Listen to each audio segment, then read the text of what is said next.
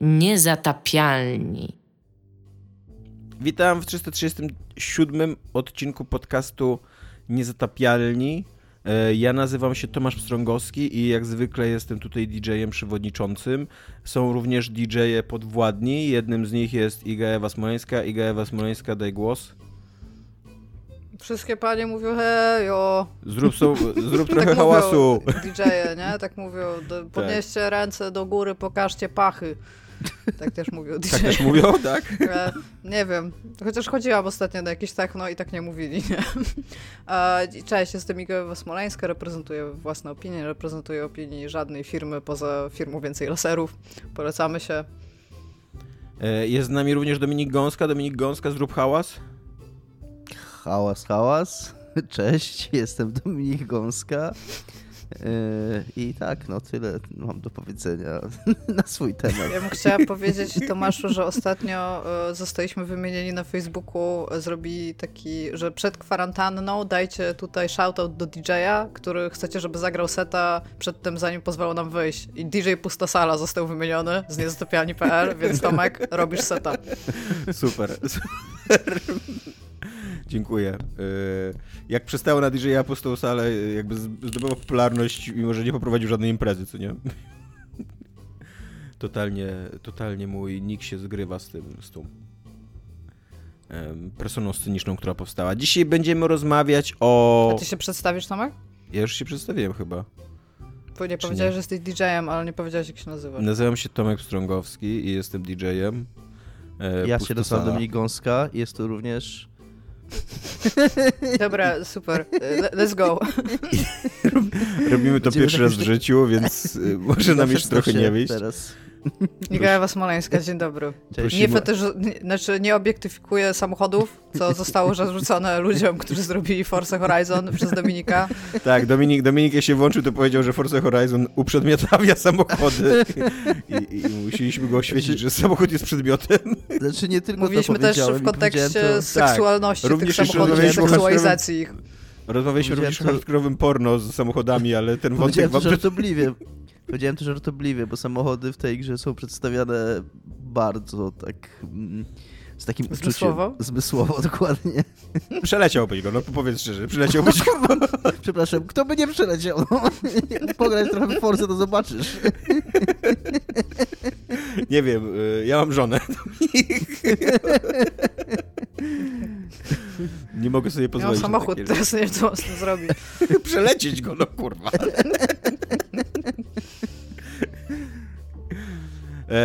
Tak, będziemy dzisiaj rozmawiać o rytuale, czyli że o seansach growych, o tym mniej o samych grach, w które gramy, chociaż pewnie tego się nie da uniknąć, a bardziej o konkretnych warunkach, jakie lubimy, jakie cenimy, o emocjach, jakie nam towarzyszą, o jakichś takich czynnikach zewnętrznych, ludzkich i nieludzkich.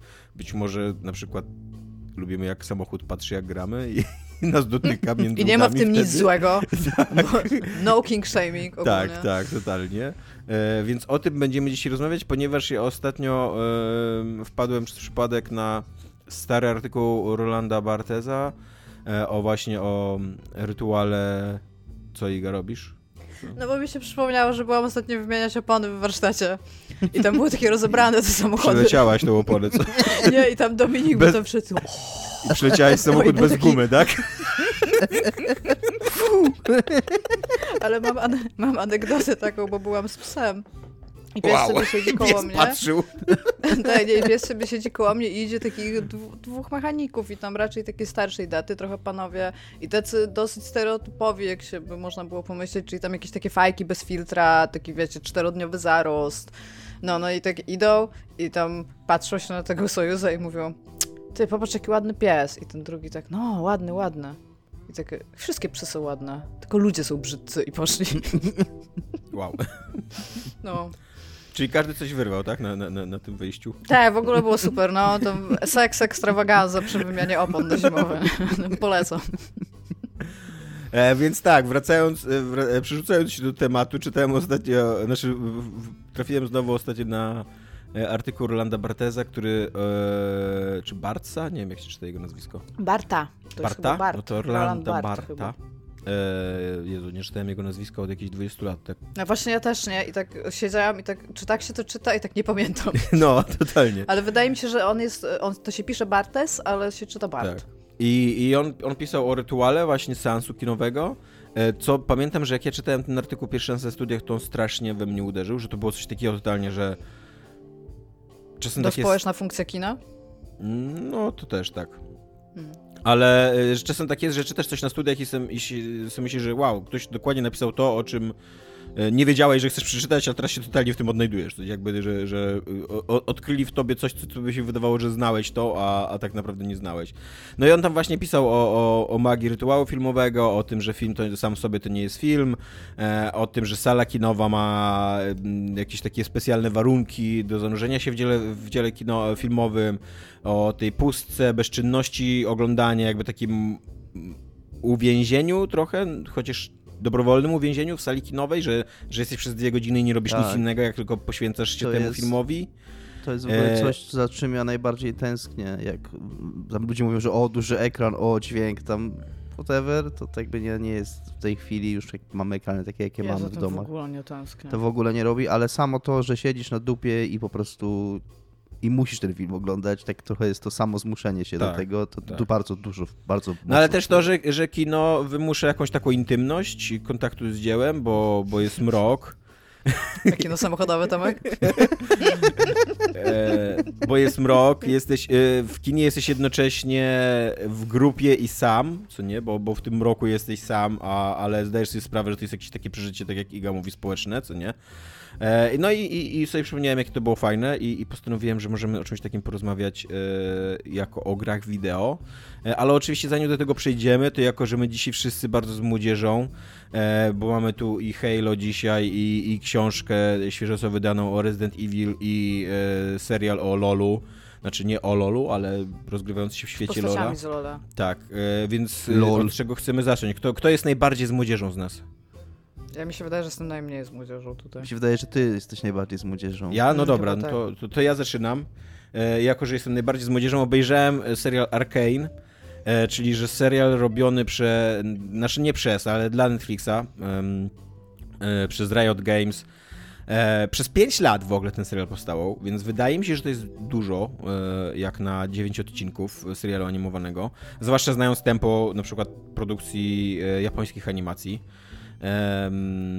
które tak często powstają bardzo, bardzo szybko.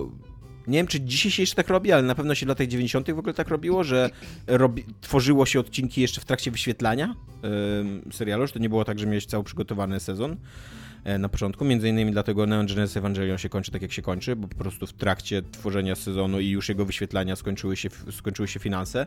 No więc z Arcane tak nie było totalnie i to widać po Arcane, bo ten serial wygląda jak $1,000,000, jest przepiękny, tak estetycznie zrobiony jest. Robi takie rzeczy z animacją, które jeżeli się trochę zna, jakieś takie offowe, artystyczne animacje, albo właśnie nawet azjatyckie animacje, to one nie robią aż takiego wrażenia, ale jeżeli się zna tylko jakieś takie pixarowskie, takie animacje głównego nurtu, jeżeli chodzi o Zachód, to one robią ogromne wrażenie, bo tam jest mieszanka stylów, są takie, mimo że ten serial jest robiony w 3D, w takim dosyć typowo on wygląda estetycznie. To bardzo często są dodawane efekty takie rysowane, bardzo często odchodzi zupełnie od tej swojej konwencji. Jest na przykład pojedynek między Ekko a Jinx, bo ja już teraz w ogóle znam, co nie, tak po prostu będę postaciami z Zoola rzucał na lewo i prawo, co nie. Jest pojedynek między Ekko a Jinx, który... bardzo z młodzieżą. Dociarz we mnie po prostu umiera, mów no. Który wygląda zajebiście i który właśnie wygląda jakby totalnie wyrywa się na pewien czas z konwencji. Jinx w ogóle, jako że to jest taka postać jokerowata, czyli że ona słyszy głosy, jest taka zachwiana emocjonalnie i psychicznie, to wszystkie te jej lęki i tak dalej są tak przedstawiane za pomocą jakichś takich dorysowanych ludzików, które do niej mówią, jakichś takich efektów dźwiękowych i tak dalej. Więc serial wygląda autentycznie fenomenalnie. Ma super ścieżkę dźwiękową, która jest tak super, że trochę jest zbyt super, bo trochę się za bardzo... Wiesz co, bo ten serial się trochę za bardzo podnieca, że ma super ścieżkę dźwiękową i na przykład jak już jest taki motyw, który trwa tam z pół minuty, trwa takie wprowadzenie do walki pomiędzy... V, a ochroniarką Silko, nie pamiętam jak ona się nazywa, więc jednak nie będę rzucał postaciami z Loralne na lewo prawo. I tak z pół minuty trwa samo... możesz się wymyślać, ona się może nazywać Ptoink i ja powiem okej. Tak z pół minuty trwa samo wprowadzenie do sceny walki, w której jakiś taki postać w ogóle zupełnie poboczna, wiesz, bo scena się rozgrywa w barze, ta walka, i postać zupełnie poboczna podchodzi najpierw do maszyny grającej i tam wybiera kawałek i widzisz całą tą taką animację, wiesz, wkładania płyty, ta płyta się odpala, wchodzi jakiś taki początek tego utworu i coś, no okej, dobra, jakby tam szanuję, wiecie, że macie super ścieżkę dźwiękową, ale moglibyście te pół minuty serialu po prostu uciąć i nie fetyszyzować tak tego, że teraz, że ej, widzu, skup się, teraz odpalamy... Przynajmniej pokazać jakiś super samochód przez te 30 sekund, nie? Teraz odpalamy naszą super ścieżkę dźwiękową, jakby to jest ten moment, skup się. Ale robi fenomenalne wrażenie pod względem takim artystycznym i wizualnym. I słyszałem nawet takie głosy, że to jest, jeżeli chodzi właśnie o zachodnie animacje, że to jest najlepiej wyglądająca animacja od czasu Spider-Man Into the Spider-Verse. Więc to jest mega komplement, bo Spider-Man wygląda zajebiście. I wygląda, notabene teraz będzie drugi Spider-Man i powstał pierwszy trailer i też wygląda zajebiście. Tak fabularnie to jest historia o konflikcie pomiędzy tym miastem z Lola, które jest podzielone na takie główne dwa organizmy miejskie. Jedno to jest oczywiście góra, czyli że takie bogate takie miasto technologii i sztuki, ale też wojska, siły, policji i tak dalej. I ta góra jakby kontroluje dół. No i ten dół to jest oczywiście takie rządzone przez półświatek, przestępców, bieda i tak dalej. No i napięcie społeczne pomiędzy tymi miastami, tymi dwoma częściami jednego miasta de facto. No tam powodują różne wojny i nierówności i tak dalej. I fabuła kręci się dookoła po pierwsze rozwoju takiej super technologii, jakby takiej steampunkowej, korzystania, to jest pół jakaś taka moc runiczna, a pół technologia, taka mieszanka.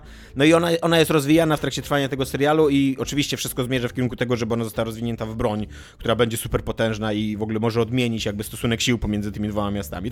Tak, Iga, robisz minę, nie jest to najbardziej oryginalne, będę już o tym mówił, nie jest tak... Yes. Na poziomie popularnym... Powiedziałbym nawet, książka tropów została otwarta i teraz robimy checklistę i wszystko po kolei. Ale chyba LOL taki był zawsze i jakby też nie ukrywa chyba LOL, że jest... Przede wszystkim jest mobą, nie? Jakby... Tak. Że jest jakiś super uniwersalny, jeżeli chodzi o ten lore, nie? No a cała fabuła jest oparta dookoła konfliktu pomiędzy dwoma siostrami, Powder i Vi. Powder, która się później nazywa Jinx. Jinx możecie kojarzyć z gry, ale nawet jeżeli nie graliście w grę, to możecie kojarzyć Jinx, bo ja na przykład kojarzyłem Jinx. Jest to chyba najpopularniejsza z postaci, więc... Dokładnie. I pierwsze 3 odcinki to jest wprowadzenie do tego, skąd się bierze ten konflikt, jak w ogóle powstała Jinx, że się tak wyrażę, taki origin Jinx, a później 6 kolejnych, które się dzieją kilka lat później, to jest taka już... Tutaj współczesna historia o tym, jak ten konflikt się rozgrywa pomiędzy tymi postaciami. Też raczej nie spotka... Nie, nic was tu nie zaskoczy pod względem takim fabularnym. To jest... Nie wiem, czy zarzut, ale ja chyba... No jeżeli chodzi o kinematografię zwłaszcza, jestem mocno zmęczony takimi strasznie stereotypowymi tropami i rozwojem akcji, punktami kulminacyjnymi i tak dalej. I ten serial robi to doskonale, ale robi tylko to. Nie? Jakby to nie jest serial, który w jakikolwiek sposób zaskakuje, który w jakikolwiek sposób podsuwa jakieś niewygodne tematy, jakieś gdzieś skręca w kierunku jakiejś większej oryginalności czy artystyczności. Nie, to jest totalnie taka realizacja schematu fabularnego, jaki znacie. On mnie ani razu nie zaskoczył emocjonalnie, ale ani razu nie poczułem czegoś, o czym dokładnie wiedziałem, że za chwilę będę to czuł, tą emocję, co nie? I jakby w tej kategorii To jest 10 na 10, autentycznie. To jest super zrealizowane i rewelacyjnie się ogląda ten serial. Ja jestem tym trochę zmęczony, więc dla mnie to było tam 9 na 10, ale rozumiem też, że jest mnóstwo ludzi, tak, którzy oczekuje. Bardzo wysoko. No właśnie, to jest... Tak, tak, bo to jest mega dobry serial. Ogólnie polecasz, ogólnie super, ogólnie mega. Tak, okay. tak. Ogólnie polecam, to jest mega dobry serial. I super mi się go oglądało i mówię, i super ładnie wygląda i super dobrze brzmi i właśnie ma bardzo dobrze prowadzone te, tak bardzo sprawnie jakby warsztatowo, co nie widać, że tam writing room przeczytał, kurde, Campbella, nie przeczytał podręczniki pisania scenariuszy i jedyny mój zarzut jest to, że za dużo się z nich nauczył jakby, co nie? W ogóle nie ma tam żadnej takiej, moim zdaniem, artystycznej kreatywności, jakiejś takiego, nie wiem, takiej oryginalności, coś takiego. Nie? Jak ktoś chciał być kreatywny, to ktoś podchodził i taki strzał w potylicę i tam tak. Stick to the rules, nie? No, tam. To jest trochę tak jak z filmami Marvela, co nie? Jakby idziesz na nie i oglądasz je i wiesz, że one są super, się świetnie bawisz, ale z drugiej strony zawsze 5 sekund przed każdą emocją, która cię uderza w tym filmie, ty wiesz, że ona cię uderzy za chwilę, co nie? Ty wiesz, że ona nadchodzi, bo widziałeś 10 tysięcy takich filmów, bo znasz ten schemat na wylot, a do tego te wszystkie emocje są zapowiadane w tych filmach właśnie po to, żeby widz nie czuł się jakoś niekomfortowo, co nie? No tak, no ale to jest jakby... W sensie serial, o którym mówisz, to jest tak bardzo główny nurt, jakby... Tak, dokładnie. Że już chyba w bardziej głównym nurcie być nie może.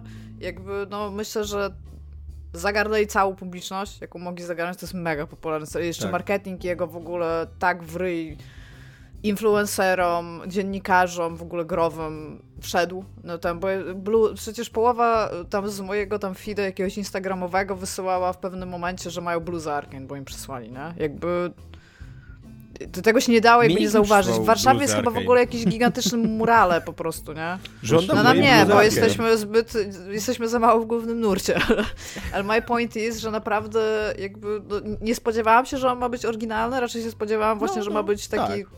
Tak jak mówisz, dla wszystkich, więc dla wszystkich się robi bezpieczne rzeczy, więc mamy tutaj bezpieczną rzecz. Mam dwa zarzuty wobec tego serialu, takie jakby poważniejsze, konkretniejsze. To pierwsze to jest takie, że on, ten serial próbuje robić to, co nie wyszło Grze o Tron i też jakby łączy z jednej strony takie podejście systemowe, polityczne do tego konfliktu społecznego. Jest tam mowa o nierównościach, o tym, że to są takie jakby całe mechanizmy społeczne, że to nie zmienia się z dnia na dzień, że ten ból i frustracja jakby tych dolnych warstw, ona narasta i że nie da się tego tak po prostu zgasić, co nie? I to jest super, ale z drugiej strony to jest serial jakby tak mocno oparty na charakterach, na postaciach, że bardziej się nie da, bo centralnie po prostu wyjęli z gry najpopularniejsze postacie i one są w samym centrum tej opowieści, więc... No, jest tu taki konflikt pomiędzy jednym a drugim podejściem i przez to masz wrażenie, że ta wymowa polityczna, bo tam jest dosyć skomplikowany w ogóle wątek polityczny, taka intryga jakby właśnie próbująca, są siły, które próbują pogodzić te oba miasta i jakoś spowodować, żeby one żyły w takim... pokoju, nawet niepokoju to rozejmie, co nie? Jakby żeby ta wieczna wojna, ten wieczny konflikt społeczny w tym jednym mieście de facto, no ale podzielonym na dwa się skończył. No ale na końcu masz po prostu taką chamską scenę, gdzie po prostu 5 najważniejszych postaci zostaje zebranych przy jednym stole i to jest taka wiesz, taka bardzo, bardzo animkowa scena jakiejś takiej szybkiej dynamiki, szybkiej wymiany zdań i od jednostkowej takiej decyzji zależy jakby przyszłość całego tego, co nie? Takiej... Więc z jednej strony to jest serial, który próbuje mieć taką głębszą strukturę, a z drugiej strony nie może jej mieć, bo liczy na tym, bo jest to serial o Jinx de facto, co nie, jakby w samym centrum jest Jinx i o niej jest ten Jinx. A z drugiej strony dla mnie przynajmniej, ja nie lubię takich postaci jak Jinx i to dla mnie działało, jakby wszystkie sceny z Jinx były dla mnie najgorszymi scenami w tym serialu. No bo wiesz, to jest straszne lenistwo moim zdaniem takie scenopisarskie, stworzyć postać, która, wiesz, masz takie założenie na postać. Ona jest tak popierdzielona, że ona może zrobić wszystko, nie? No to nie jest postać. No tak, no to, jakby... to jest cop-out taki na zasadzie... Tak. Że nie wiesz, czy ona będzie teraz miła, czy będzie niemiła, wiesz... No tak, no w sensie to jest bardzo proste, bo jakby spełnia wszystkie funkcje, których potrzebujesz w danym momencie, przez co nie ma tak naprawdę charakteru, w sensie... Tak. I też mam taki problem, że takie postacie wilanizują, nie wiem czy jest polskie. W sensie choroby psychiczne. Tak, choroby psychiczne, dokładnie, co nie? Jakby, że no, że to jest taki psychopata, że w ogóle może cię zamordować w każdym chwili. Tak, ale tak kilka lat temu był w ogóle taki wielki odzew, nie pamiętam czy to World Health Organization, czy jakaś amerykańska po prostu jakby bardziej sprywatyzowana rzecz, żeby właśnie była odezwa do ludzi tworzącej media ogólnie, wszelkiego rodzaju media, żeby właśnie przestać jakby pakować do skojarzeń ludzi, tak, takich odbiorców, negatywne konotacje związane z jakimikolwiek chorobami psychicznymi, bo przez to ludzie boją się iść, no dokładnie, leczyć, diagnozować. To też jest takie lenistwo de facto scenariuszowe. Jakby fun fact jest taki, nie wiem czy to jest fun, ale jest to fakt. Bardzo fun, no. że jakby skłonność do przemocy wśród ludzi borykających się z schorzeniami psychicznymi jest dokładnie taka sama, jak skłonność do przemocy wśród reszty społeczeństwa. Jakby to się dokładnie przykłada. A to, że my mamy właśnie, i tak jak Iga, ty mówisz, że mamy takie przekonanie, takie uogólnienie, że ludzie z problemami psychicznymi, ze schorzeniami psychicznymi są bardziej skłonni od przemocy, że to są właśnie tacy ludzie, którzy w każdej chwili mogą po prostu wybuchnąć i się zamordować, co nie? To wszystko wynika z fikcji. I Jinx jest totalnie taką postacią. Tak na 150%, co nie? Z tej klasy Riot. Tak swoją drogą, mam nadzieję, że już nie traktujecie źle kobiet u was zatrudnionych. Ale przy okazji na przykład jest to bardzo taki girl power serial, co nie?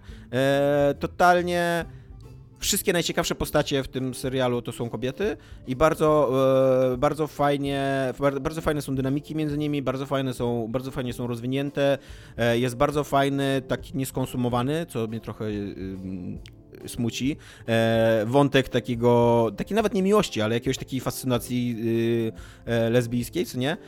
Więc pod tym względem jest trochę klasy ten serial. Dobrze.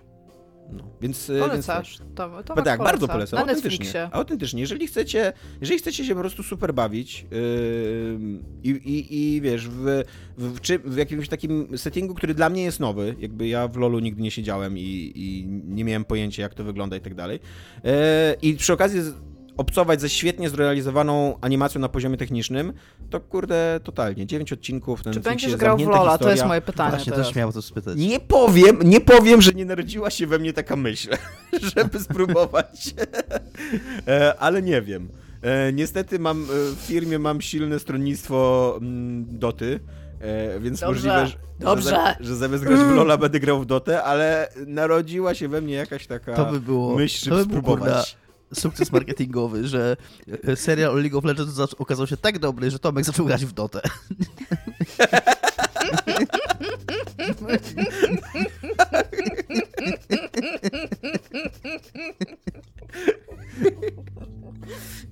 Co nie wyszło i tam taki... Ale też... przy jakich monitorach siedzę i tak, czemu tylu ludzi gra w Dotę? Porównując te dwie gry, to też trzeba przyznać, że wielkim jakimś takim sukcesem marketingowym Riot Games jest to, że im się autentycznie udało stworzyć jakiś lore w miarę żywy w tej grze, nie? Bo ja znam nie znam obu tych gry, bo Dotę to znam tylko stąd, że są ludzie, którzy grają w Dotę, ale LoLa znam nie tylko, że są ludzie, którzy grają w LoLa, ale są też teledyski, są też filmiki, animacje, są te postacie, jest ich lore. Jakby mówię, o Jinx słyszałem już wcześniej, wiedziałem kim jest Jinx. Nie mam żadnej absolutnie postaci z Doty, nie mam tak w świadomości, co nie, że ona istnieje. Valve ma problem ze wszystkim dookoła gier, chciałabym zauważyć. To nie jest jakby idealna firma, jeżeli chodzi. A Riot to super robi, co nie? No, tam bardzo dobry marketing, na przykład właśnie wtedy, kiedy się okazało, że bardzo źle traktują kobiety i im nie płacą, też fajnie. Iga, nikt nie jest doskonały, no. Ja wciąż w moim sercu. Molestowanko jest ceną, którą musimy zapłacić, i ja i Tomek jesteśmy gotowi to zrobić, no. Oni mieli frat, bo ja się nie podpisuję pod tym. Takie bardzo, nie? Wszyscy to się nie zgadzamy. Jest Activision Blizzard, jakby, to nie jest zło wcielone, po prostu sam szatan i Ubisoft. Ja bym chciał sprecyzować, że mówiąc, że mi się podoba serial Arcane, nie znaczy, że popieram praktyki dziejące się w Riot. Tak, ja też chciałem sprecyzować, że próbowałem zrobić komentarz, który będzie tak absurdalny, że będzie oczywiście żartem, ale jakby ktoś nie zrozumiał, to również nie popieram. Jesteśmy przeciwko złemu traktowaniu pracowników przez firmę, ogólnie, jakie by nie było. Tak. Iga, przestań grać w Call of Duty swoje. Nie gram już w Call of Duty, gram w Halo. Dopiero co grałaś. No trochę grałam w Call of Duty, ale Halo jest bardziej fan. Dobra, to tyle jest grane u mnie, więc przechodzimy do głównego tematu. Zaczniemy od najbardziej emo pytania, takiego wprowadzenia. Tak, Iga jest napalona tutaj, ale najpierw głos Dominikowi oddam. Bo jestem dzisiaj bardzo emo z jakiegoś powodu, więc... Opowiedz mi o swoim pierwszym seansie growym, Dominik, taki, który zapadł ci w pamięć. Napalona na samochody. Bo yeah, like w moich powieściach. Wiesz, tylko co? Właśnie wiesz, mniej z naciskiem na grę, a bardziej na... No wiesz na co, nie na seans. Nie wiem na co, to znaczy... Nie chcę się cofać za bardzo do takich, wiesz, początków, kiedy pierwsze gry grałem, bo wtedy to wszystko cieszyło, a z drugiej strony się nie miało nad tym takiej kontroli, się grało w to, co się miało. Nie? I nie chcę znowu mówić o tych samych grach, o których zawsze mówię, i to jest być może też gra i historia, o której już mówiłem, ale wydaje mi się, że na pewno rzadziej niż Final Fantasy VII. Jest to Neverhood na płycie, na peceta. Miałem wtedy 13 lat, jak ta gra wyszła, to było przed Final Fantasy. Ja tą grę, to były jeszcze takie czasy, że tam miało się ten komputer, miało się ten napęd CD, ale grę tam oryginalną to się miało raz na rok, a to... Dobrze wtedy było jak raz na rok. On tak, ja miałem to szczęście. Po prostu, tak, jak... tak. Jesus Christ. I kolega przyniósł tego Neverhooda oczywiście piracką wersję do mnie. Taki kolega, nie jakiś mój szczególnie wielki przyjaciel. Mam nadzieję, że to jest twój ex-kolega już teraz. To jest mój ex-kolega, taki kolega ze szkoły, nie? No jak się chodziło do szkoły, to tam się było kolegami z różnymi typami, tam po prostu, z którymi się miało tyle wspólnego, że byli z tobą w klasie, nie? A jeszcze jak mieli komputer do tego, to już w ogóle BFF, nie? Automatycznie. Więc to był jeden z takich kolegów, tam jak skończyłem szkołę, to zupełnie zerwałem z nim kontakt. Znaczy nie zerwałem, po prostu urwał się. To był nasz teraz stały słuchacz, który cały czas myśli o tym, żeby nawiązać kontakt, odświeżyć przyjaźń. Nie, no to się źle powiedziałem do typa, nasza przyjaźń zostaje zakończona. Źle powiedziałem, mój numer. Nie urwał się, nie zerwałem go, to po prostu się urwał tak naturalnie. No i przyniósł tego Neverhooda i ja zawsze lubiłem bardzo przygodówki od początku, bo ja odkryłem przygodówki. Przygodówki to były pierwsze gry, zresztą to były takie gry w tamtym czasie. Pierwsze gry, które jakieś narracje proponowały, które były czymś więcej niż tylko historyką ludziku, który jedzie z lewej w prawą i strzela do innych ludzików. Tylko tam był jakiś świat, który można było się zanurzyć, tam były jakieś bohaterowie, jakaś historia, która się toczyła, więc to mnie pociągało w tych grach. I kolega przyniósł tego Neverhooda i powiesz, jak ta gra wyglądała, ona nawet dzisiaj, myślę się broni. Tak, i jeżeli chodzi o oprawę graficzną, bo tak, soundtrack. I soundtrack, miała fenomenalny soundtrack, miała fenomenalną oprawę graficzną. I na to się aż chciało patrzeć, po prostu obcować z tym. Plus tak to było inne w ogóle, tak nie podobne do wszystkiego. My wtedy w tych początkach właśnie ery CD byliśmy trochę zachłyśnięci, no przede wszystkim FMV, nie? Czyli filmikami, z przerwnikami filmowymi, czy nawet całymi grami skonstruowanymi jak filmy, czyli z żywymi aktorami. I to jakby w tym upatrywaliśmy przyszłości, że to gier wideo, że taki realizm, że po prostu aktorzy będą chodzić i będziemy filmy oglądać i to będzie gra. No to Sierra Studios nawet miało swoje studium takie nagraniowe po prostu do tego, nie? No to Neverhood proponował coś zupełnie innego i proponował takie wykorzystanie tej przestrzeni na płycie CD, które no, odstawało całkowicie od wszystkiego, co się robiło. I miałem z tą grą trochę podobne doświadczenie, ona mi się przypomniała a propos naszego ostatniego przechodzenia razem Slice of Sea Iga, bo wtedy ten kolega u mnie tam spędził, nie wiem, nie pamiętam teraz, ale to były jakieś wakacje, więc tam kilka dni tak siedziało u mnie od rana do nocy po prostu, nie? Przychodziliście te jabłka i bekał, jedliście i bekał. I przychodziliśmy tego Neverhooda i to było taka tam notowanie, kreślenie po kartkach i tam nawet jakbyśmy chcieli, to dzisiaj to, znaczy tego nie robię, ale można by wpisać w internet i znaleźć to rozwiązanie. No to tam jak nie miałem solucji, no to nawet jakbym chciał, a nie chciałem. Więc takie wspomnienie właśnie wakacyjne, takiego siedzenia na strychu, bo ja miałem taki pokój na strychu, z kolegą i rzeźbienie przy tym Neverhoodzie przez kilka dni po 80 godzin dziennie. No to jest takie. A przeszliście? Na PC? Przeszliśmy, tak. Na PC-cie. Mówię, na PC. Na PC-cie, na 14-calowym monitorze CRT. który tak, i takiej białej klawiaturze, która się żółta robiła po pewnym czasie, i takiej białej wieży, co się żółta robiła po pewnym czasie i miała przycisk turbo jeszcze. Ten przycisk turbo był super ważny, no. Który się przełączał. Ja miałem wtedy 486133, to był jakiś AMD-kowski wytwór, bo Intel robił chyba do 100 MHz, to teraz to pamiętam, że Intel robił 486 do 100 MHz, a AMD miało swoją wersję do 133 i tam, no. I to było takie, tak sobie mówiłem, to jest takie prawie Pentium, bo Pentium najsłabsze było 75, a takie prawdziwe Pentium to było właśnie 133. No to tak sobie mówiłem, że jak ja mam 486, 133, no to takie prawie Pentium. To nie do końca była prawda, bo one się tam jakimiś instrukcjami różniły. Więc... Ja miałem tego Pentium 75 długo. Długo z nim cierpiałem. To był... No nie wiem. Ale dłużej chyba byłam z moim Pentiumem 2.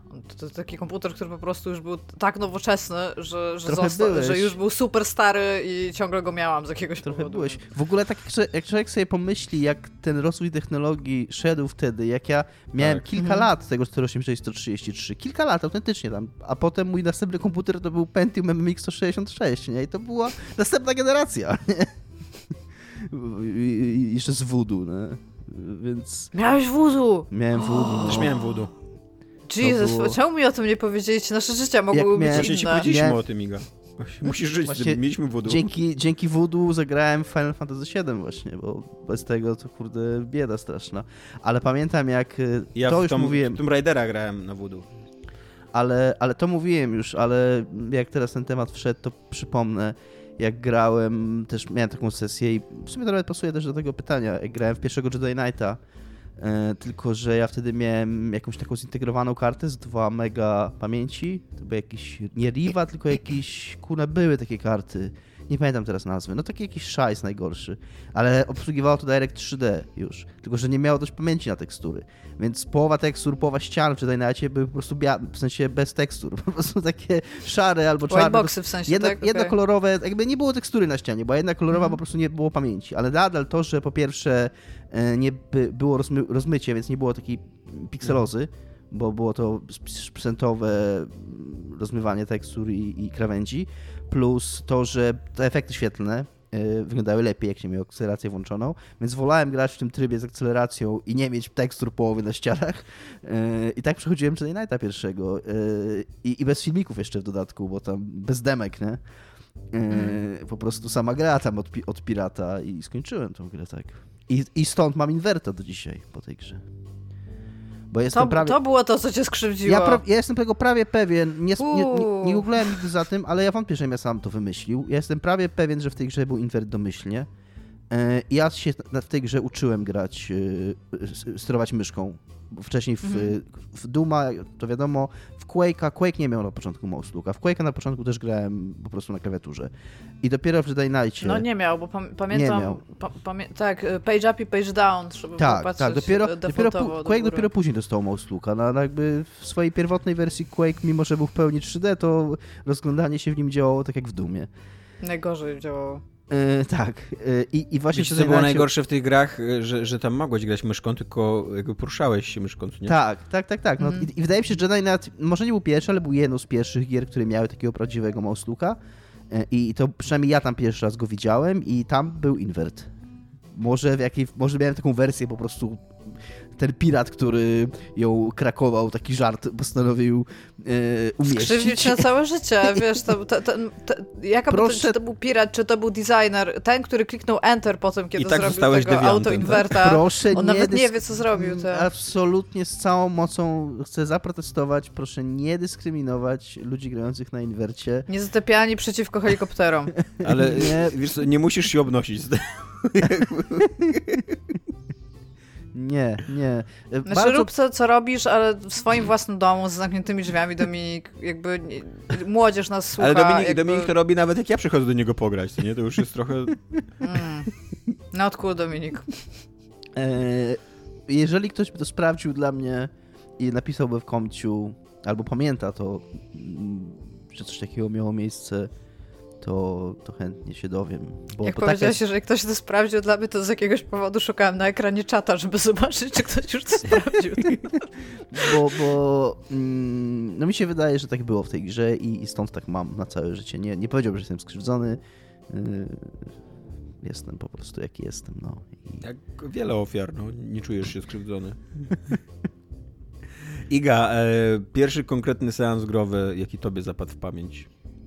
Ja mam takie jakby dwa wspomnienia, które mi tutaj przyszły do głowy. Jedno się wiąże z tak zwanym Pegasusem, czyli z Famiconem tak naprawdę. I było to dla mnie bardzo ważne, bo nie wiem, czy wy tak mieliście. Hej, dziewczyny, też tak macie? Jak byłam mała i byłam chora, w sensie byłam przeziębiona, miałam tam jakąś anginę czy coś takiego. I to był pierwszy dzień, kiedy ją miałam i już wiedziałam, że następnego dnia nie pójdę do szkoły. Czyli musiałam mieć powyżej 6 lat jakby, nie? I przez to mogłam pograć do późnej nocy, czyli pewnie tam do 21 albo coś takiego. I siedziałam w piżamie na kanapie pod kocem i grałam był ten kartridż 168 in 1 i grałam w Antarctic, to co się biegło tym pingwinem i przeskakiwało się przez dziury. Nie wiem, czy pamiętacie taką giereczkę. I bardzo mocno z jakiegoś powodu to pamiętam. W sensie to jest takie naprawdę super wspomnienie, bo nie idę jutro do szkoły, jestem w piżamie, jeszcze mogę sobie grać. I ja ją przeszłam wtedy, bo tam jest jakiś finał, tylko potem się zapęta i grasz od początku, tylko wszystko jest szybciej. I pamiętam, że byłam taka ale jestem teraz dobra, a potem najprawdopodobniej bardzo bolało mi gardło i już nie było tak cool. To pamiętam to i potem pamiętam, jak miałam Amigę 500 miałam i mój ojciec zrobił mi do niej w ogóle. I ty mnie hejtujesz, że miałem voodoo, a ty miałaś Amigę. Kurde. Miałam Amigę, no. Tylko, że ja nawet nie wiedziałam, jaka byłam szczęśliwa, że miałam tą Amigę do czasu, aż ziomeczek nie dostał właśnie 486 i tam nie było gier. Ja w ogóle tak bardzo nie rozumiałam, po co on ma ten komputer. Pamiętam, że miał pasjansa i miał tego sapera. I 2. I tak siedzę i what the fuck, nie? A ja miałam... Nie, no ale bez przesady, no przecież na PC to ja miałem 386 w ogóle przez pół młodości. No ja pamiętam, że jak on dostał 486, to ja poszłam zobaczyć, co ma. No to on nie miał centralnie... gier. No tak, no nie miał gier. Ale stary, ja miałam Amigę i pewnie tak też było w większych miastach w Polsce, ale patent był taki, że do Amigi szedłeś sobie do komisu i mogłeś kupić całe pudło dyskietek. I niektóre były opisane, niektóre nie były opisane i jakby tam były gry i po prostu mogłeś sobie tych pudeł kupić 3, niektóre się powtarzały, ale miałeś naprawdę po prostu zatrzęsienie gier było, nie?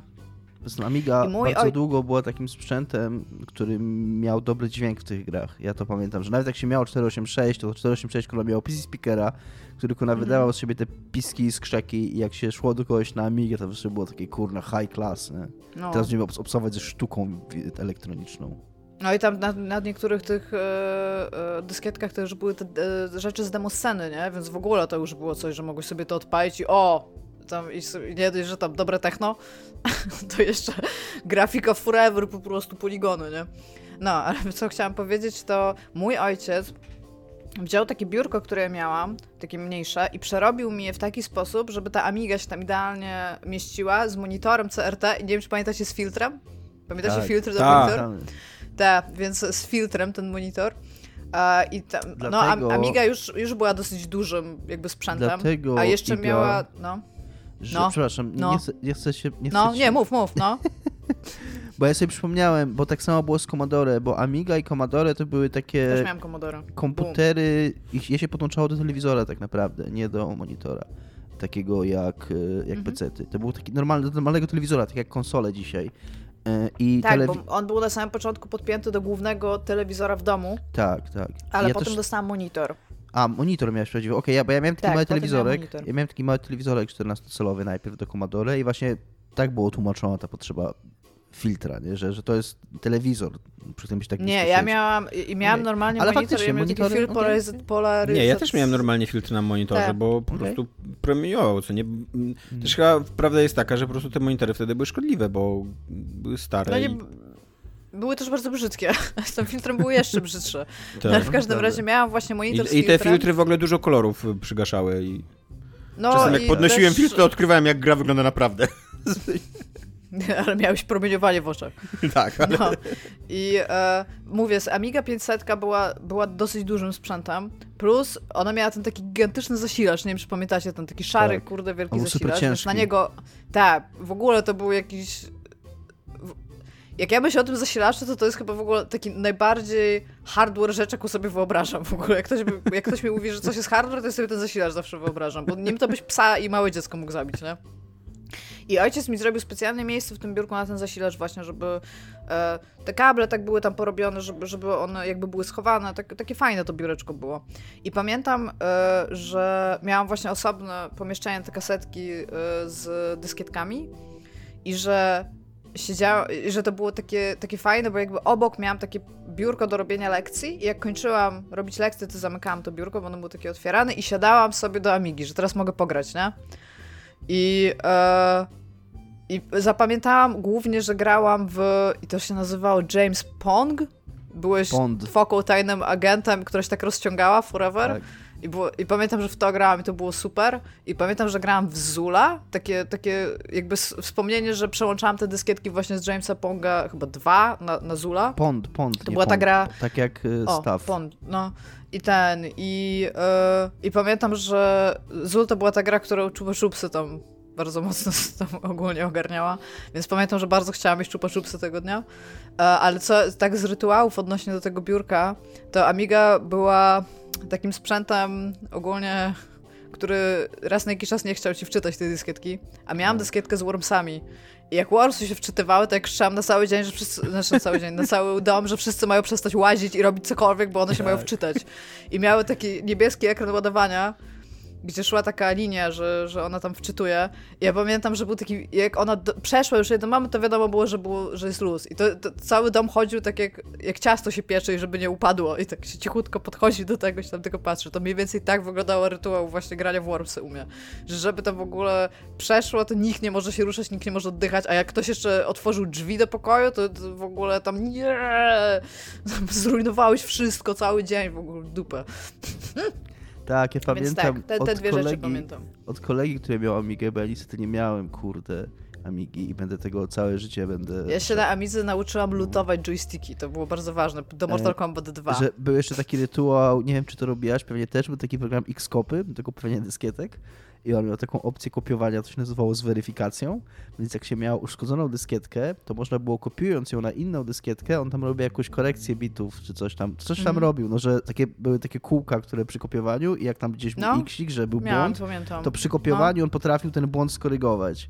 Więc się robiło, więc się czasami tym X-kopy na 3 razy tą dyskietkę próbowało przekopiować na inną dyskietkę i jakimś cudem, za którymś razem to podczas tego kopiowania ta weryfikacja przebiegła tak, że później dało się to odczytać. Ale teraz jak mi zaczęło się o tym mówić, to ja sobie w ogóle przypomniałam dźwięk dyskietek wczytywanych. Tak. Były takie drzyty. Kurde, ale fajne wspomnienia. I mówiłam już Tomkowi, że jak przeczytam te pytania, to w takie dobre miejsca w mojej głowie poszłam. Tak. Takie miłe to było bardzo. PC-ty kiedyś robiły ten dźwięk sam z siebie, jak się jej uruchamiało i się miało stać dyskietek, to ona sprawdzała, czy jakaś dyskietka jest włożona, czy nie ma z niej systemu uruchomić i zawsze robiło to.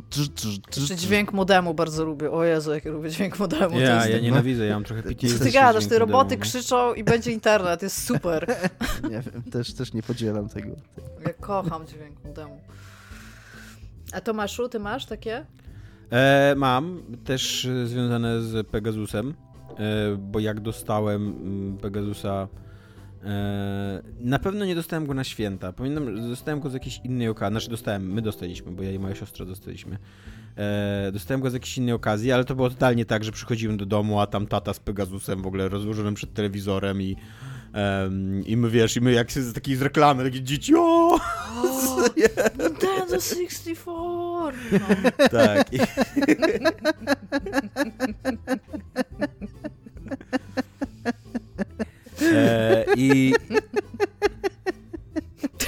Okej. Chyba siadło w humor Dominika mój cytat. To był dobry filmik. Mhm. Bardzo się jara ten dzieciak, jakby nie odmówisz mu tego. I na maksa mam takie wspomnienie, że takie właśnie rodzinne, kiczowate, że to był taki, wiesz, family time, czy nie? Że ojciec tłumaczył nam jakie są gry, jak działa to ten Pegasus. Jak przełączyć telewizor na kanał z grami, to też było ważne. Tak, tak.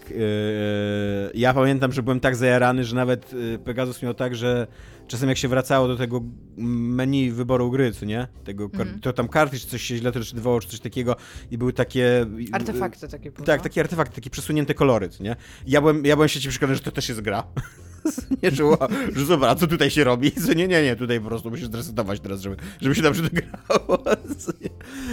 No i też na maksa mam takie wspomnienie, jak siedziałem z Agnieszką, moją siostrą, tak po turecku, na dywanie, z tymi wszystkimi kablami przed nami, bo oczywiście my byliśmy za mali wtedy, żeby siedzieć aż na tym. No i też te kable były za krótkie, żeby siedzieć aż na rogówce. I wiesz, i siedzisz tak, patrzysz się w górę, bo ten telewizor dużo wyżej jest niż ty. I grasz na tych małych joystickach. Pamiętam, że graliśmy w piżamkach. Nie pamiętam, że byliśmy w piżamkach. Chciałem powiedzieć, że byliśmy w piżamkach, ale to już będzie chyba zbyt stereotypowe. Takie wspomnienie prosto z jakiegoś filmu Spielberga wyciągnięte. I graliśmy w tanki. Nie wiem, czy pamiętacie tanki. No, że musiałeś bronić orzełka i były dwa czołgi i tam zabijaliście sobie nawzajem tego orzełka. I mojej siostrze się ta gra nie podobała, bo to jakaś tam gra w wojnę i tak dalej. Miała edytor w ogóle ta gra. Tak, miała edytor. No. Wow, ale Blast from the Past. Też się... W edytorze też się trochę bawiłem i tam obudowywałem tego swojego orzełka i inne takie i fajne to było. Więc ogólnie duży pokój, to też chyba było ważne dla mnie, że to był salon, że to było takie, wiesz, taki główny... Centralne serce domu jakby, nie? Serce domu i tam się dzieje granie, co nie? Tam jest nasz Pegasus, tam siedzimy na tym dywanie, gramy. Rodzice jeszcze wtedy, jako że to był prezent, to rodzice jeszcze wtedy nie uważali, że to jest zagrożenie. Dopiero jak zobaczyli, ile czasu zacząłem spędzać przy tej maszynie, to zaczęli uważać, że trochę przesadzam. Więc wtedy to jeszcze było tak, że rodzice siedzieli z tyłu i tam byli zadowoleni, że taki prezent fajny nam kupili, to nie? Rodzice kradli Pegasusa i nocami grali w Tetrisa. I takie mam wspomnienie z mojego pierwszego seansu growego.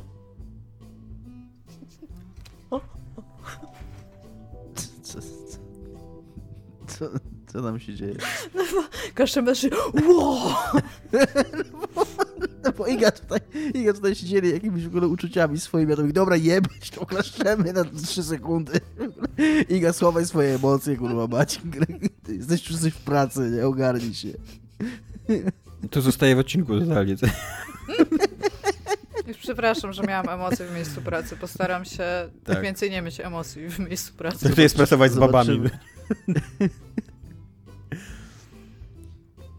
No, to co tam u was?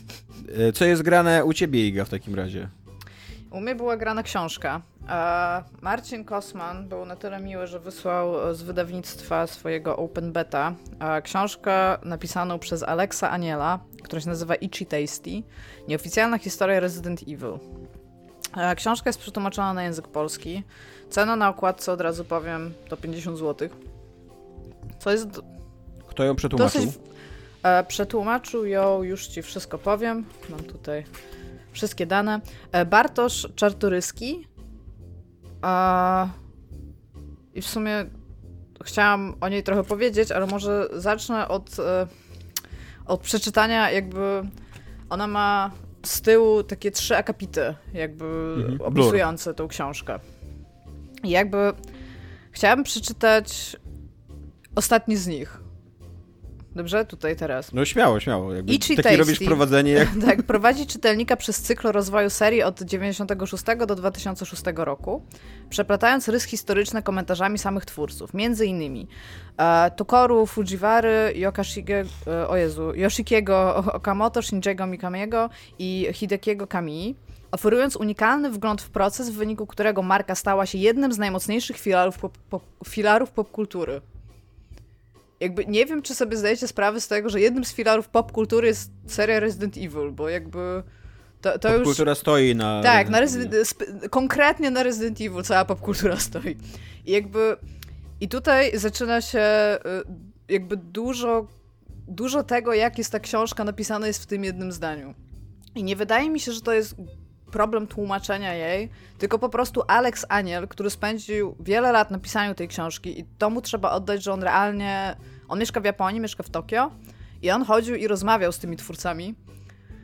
Przez to ta książka powinna mieć jakby taki... To jest bardzo jego taka jakby historia, którą on sprzedaje, posiłkując się cytatami ludzi, którzy te gry robili. I to brzmi fajnie, ale to jest moim zdaniem w ogóle niedowiezione, a to, w jaki sposób on pisze tą książkę, jest bardzo... jakby to powiedzieć... Może przeczytam wam jedno zdanie, dobrze? Które sobie zaznaczyłam tutaj, żeby wam je przeczytać. Bo do tłumaczenia zaraz przejdziemy, ale moim zdaniem ta książka jest napisana w taki sposób i takim językiem, że ją się w ogóle bardzo niefajnie czyta. I tutaj zaznaczyłam takie zdanie, moim zdaniem dosyć poglądowe. Ono jest z końcówki książki, więc przepraszam, spoilery. Być może będą w tym jednym zdaniu. I teraz tak. Mikami jeszcze lizał rany po głośnej klęsce, jaką była jego inicjatywa wydawania gier na wyłączność na GameCube'a, stąd przeciągające się prace nad Resident Evil 4 były jak sursy pana mu do ran. I ta książka jest mniej więcej napisana. Czyli on lizał te rany, a jednocześnie ktoś mu sypał tam sól? No tak, ogólnie tak. Jakby... I przez fakt, o czym zaraz będę mówić, przez fakt tłumaczenia i tego, że moim zdaniem tłumacz chciał tutaj oddać bardzo dużo głosu temu autorowi, więc niestety występuje wiele kalek językowych i jakby widać, jak to zdanie było stworzone po angielsku, aczkolwiek muszę tutaj podkreślić, że nie czytałam oryginału, to mam wrażenie, że po prostu Alex Aniel nie jest za dobrym pisarzem. Co już jakby na wstępie powiem, że tej książki nie czyta się za dobrze, a jakby ta książka opowiada, tak jak przeczytałam na samym początku, dzieje powstawania wszystkich gier, jakby głównej serii spin-offów od Resident Evil oryginalnego, a tak naprawdę chwilkę wcześniej, bo opowiada też o Sweet Home, na którym potem bazowali luźno twórcy Resident Evil, do Resident Evil 4. Więc z założenia, plus przedmowa mówi o tym, że jakby autor zdaje, bo to jest w tym roku wydana książka, autor zdaje sobie sprawę z faktu, że istnieje Resident Evil na przykład 7 i 8, natomiast no właśnie, de facto to jest pewnie mniej niż połowa serii, co nie? Ogólnie tak, natomiast... Bo jeszcze te wszystkie odpryski i tak dalej, seriale... O odpryskach trochę, jakby trochę o tym jest w tej książce, natomiast to też muszę podkreślić, ta książka ma 200 stron.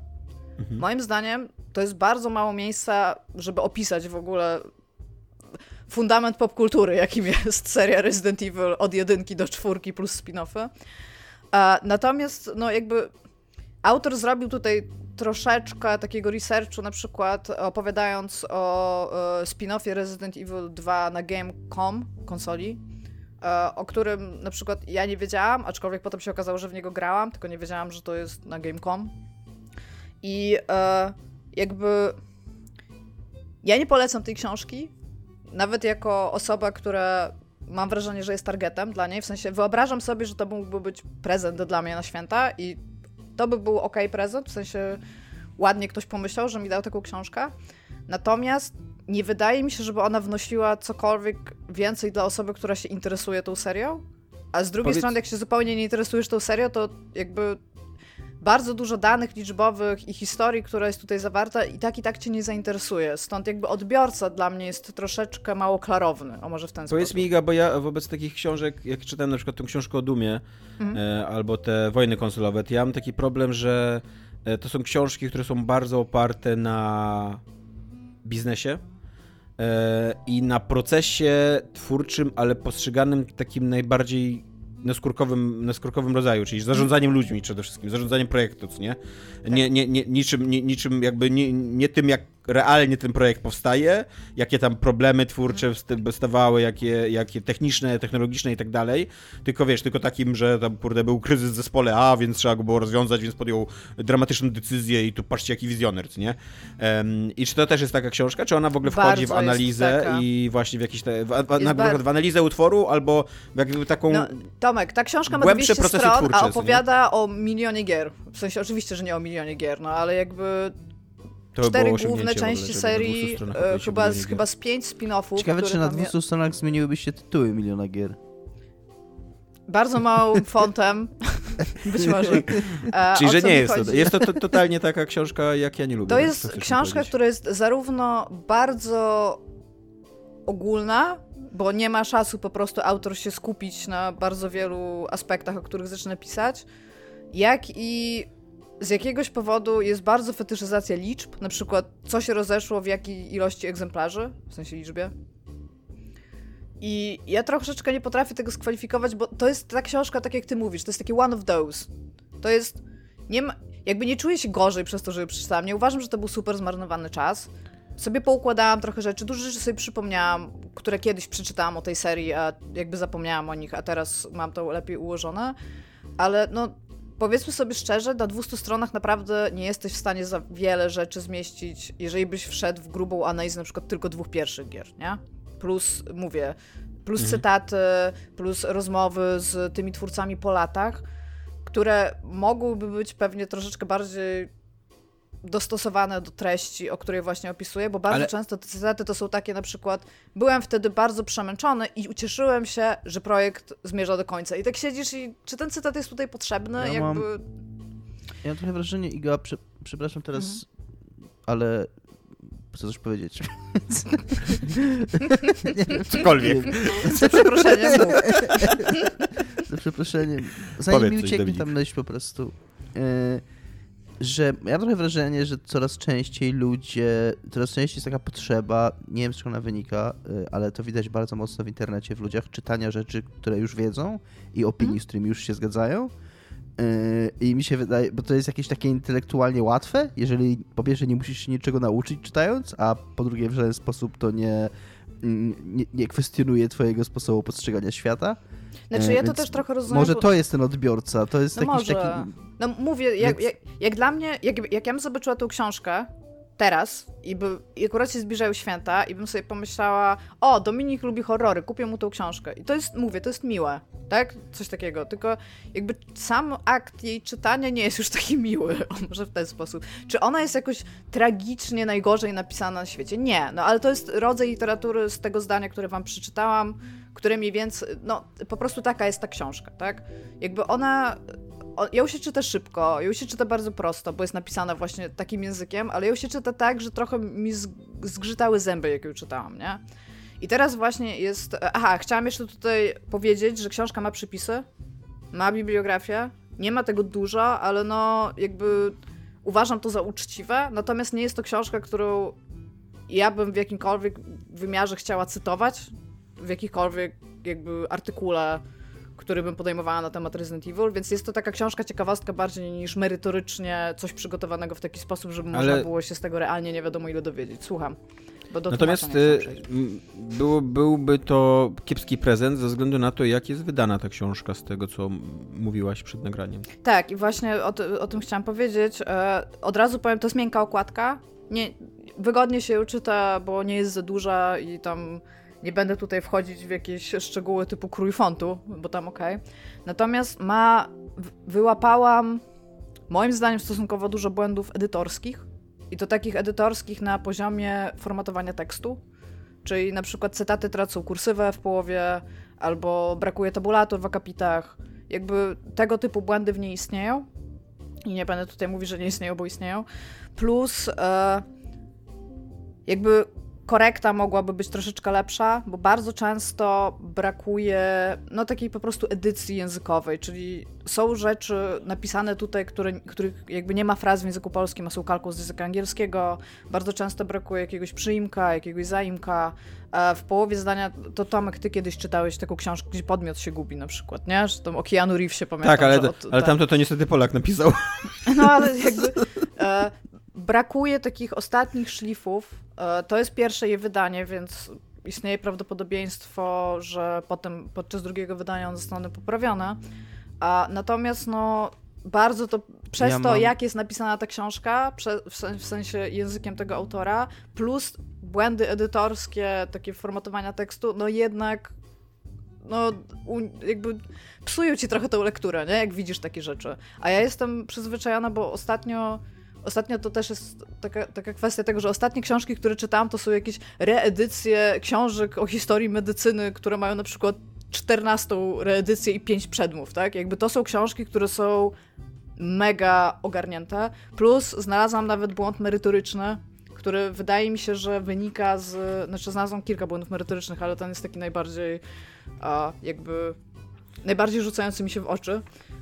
I wydaje mi się, że to się wzięło nie przez to, że autor źle to napisał, tylko właśnie też przez jakby przeszło przez tą edycję merytoryczną, gdzie jest napisane, że Resident Evil 4 było pierwszym od 96 roku oryginalnym, w nawiasie, czyli nie będącym remake'iem, tytułem z serii Resident Evil, co nie jest prawdą, bo pomiędzy Resident Evil 1 a 4 powstały jeszcze przynajmniej 2 i 3, nie? I jakby oprócz tych remake'ów. I jakby... trzeba ją czytać bardzo uważnie, plus istnieje... I to jest coś, to jest robota, której nie zrobił autor, a moim zdaniem fajnie by było, jakby tłumacz ją zrobił. Nie wiem, czy... Ja znam trochę japoński rynek gier, w sensie jak tam funkcjonują różni ludzie na różnych stanowiskach. I w książce się pojawia coś takiego, takie stanowisko, co się nazywa planista. To jest planer po prostu po angielsku. Ja to przez połowę książki czytam jako pianista i to było super. I ja się zastanawiałam, bo amerykański odbiorca, planer, może pomyśleć, że to jest designer, nie? A planer w Japonii to nie jest designer w ogóle, tylko to jest osoba, która jest pół producentem, pół designerem, a nie działa jakby w silniku. To jest osoba, która robi rzeczy na papierze i zleca implementację tego i pilnuje tej implementacji oraz jej wyników przez team devowski. I jakby fakt, że to nie jest nigdzie wytłumaczone, to czytając na głos jakieś zdanie Tomkowi 2, albo Tomkowi 3 ostatnio, on się mnie zapytał, co to jest planer, czy to jest designer. I ja mówię, że nie, że to jest jakby inna jakby funkcja, nie? I jakby wydaje mi się, żeby się przydało taka notka po prostu od autora, w jaki sposób on będzie używał konkretnych słów i co one oznaczają.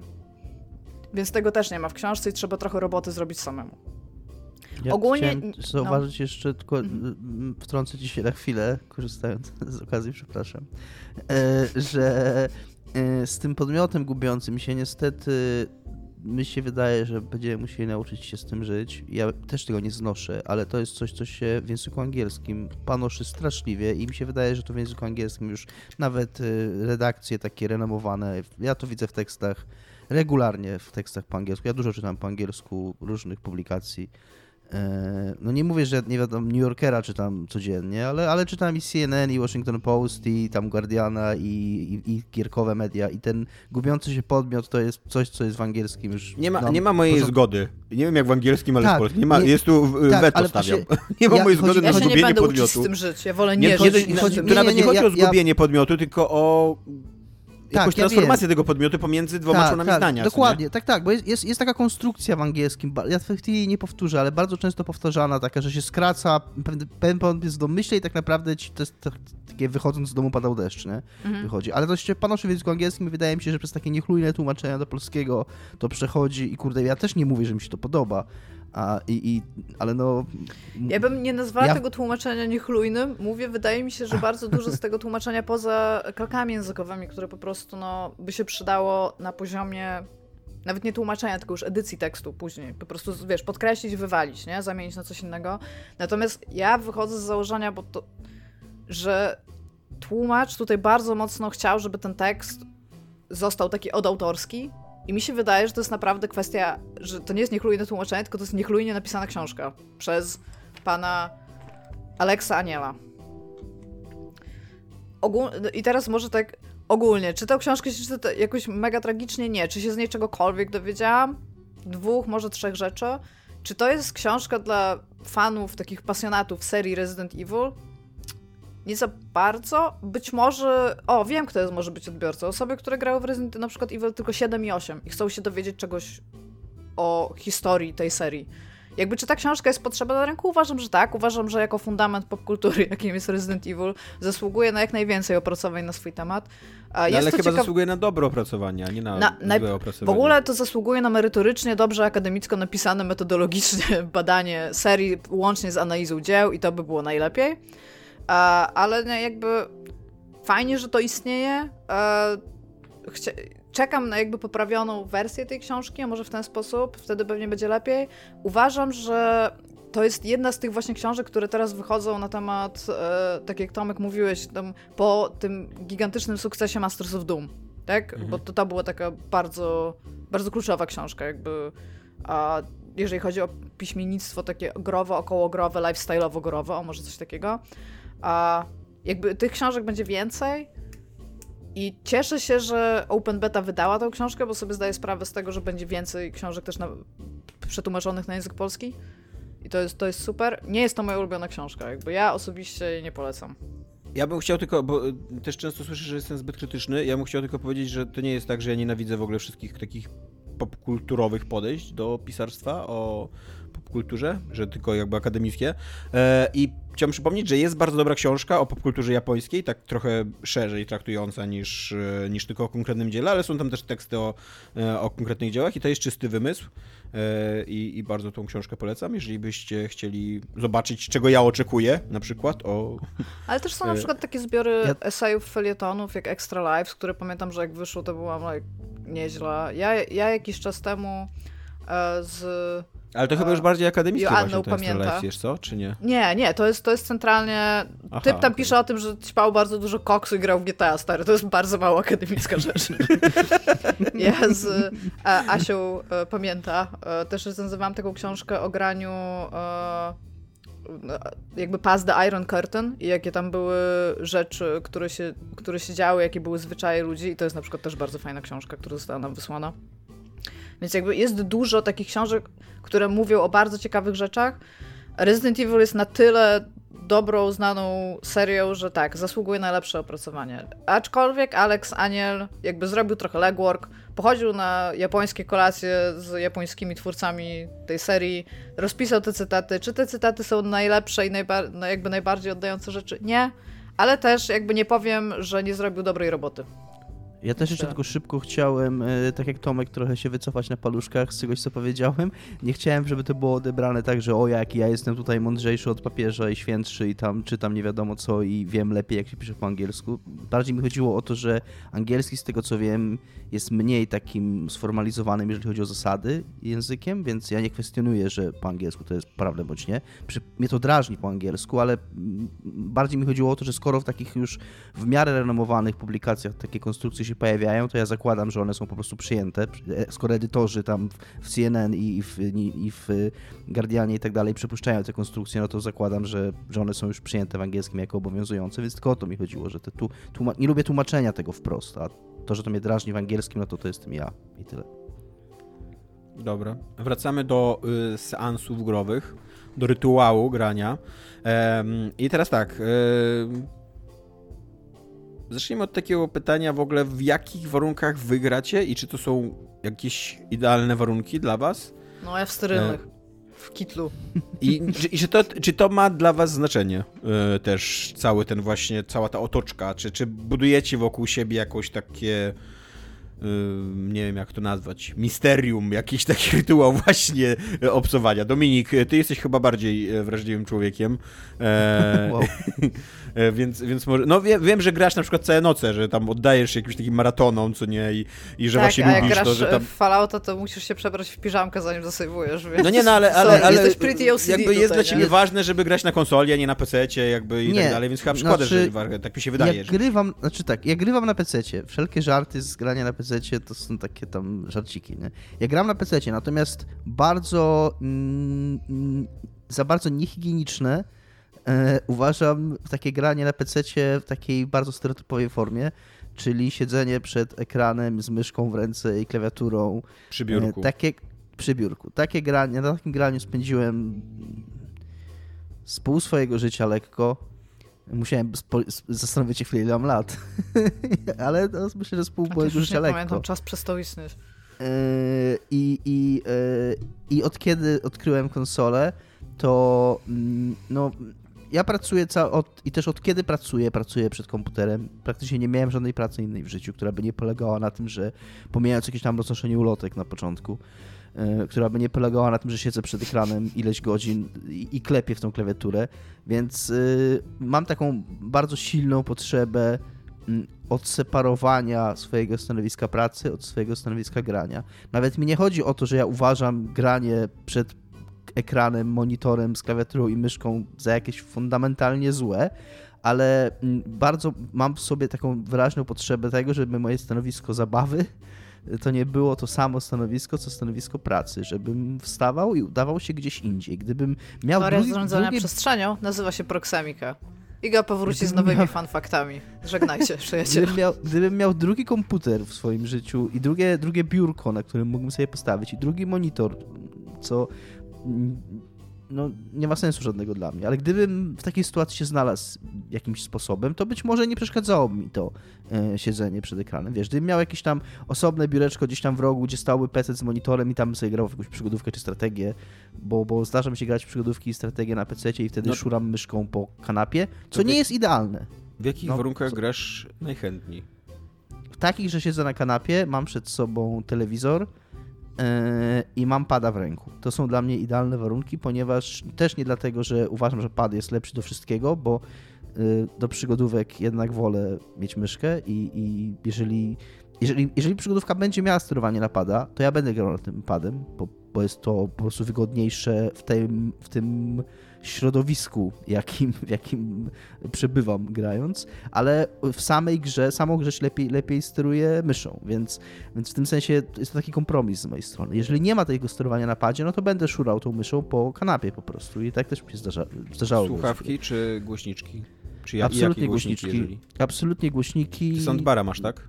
Mam soundbara, którego mam od wielu lat i który jest super jak dla mnie i robi co powinien robić i ładnie gra i robi dobry dźwięk.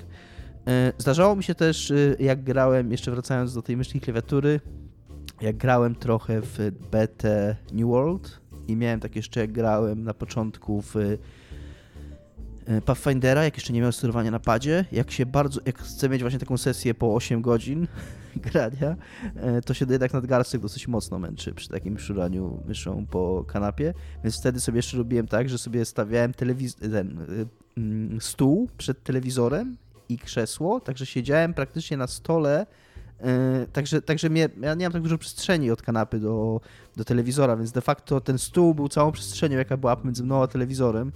Więc taki mi się jeszcze setup zdarzyło. Nie lubię grać na słuchawkach, też z podobnego powodu. Znaczy teraz w sumie o tym pomyślałem. Ja spędzam bardzo dużo swojego życia w słuchawkach.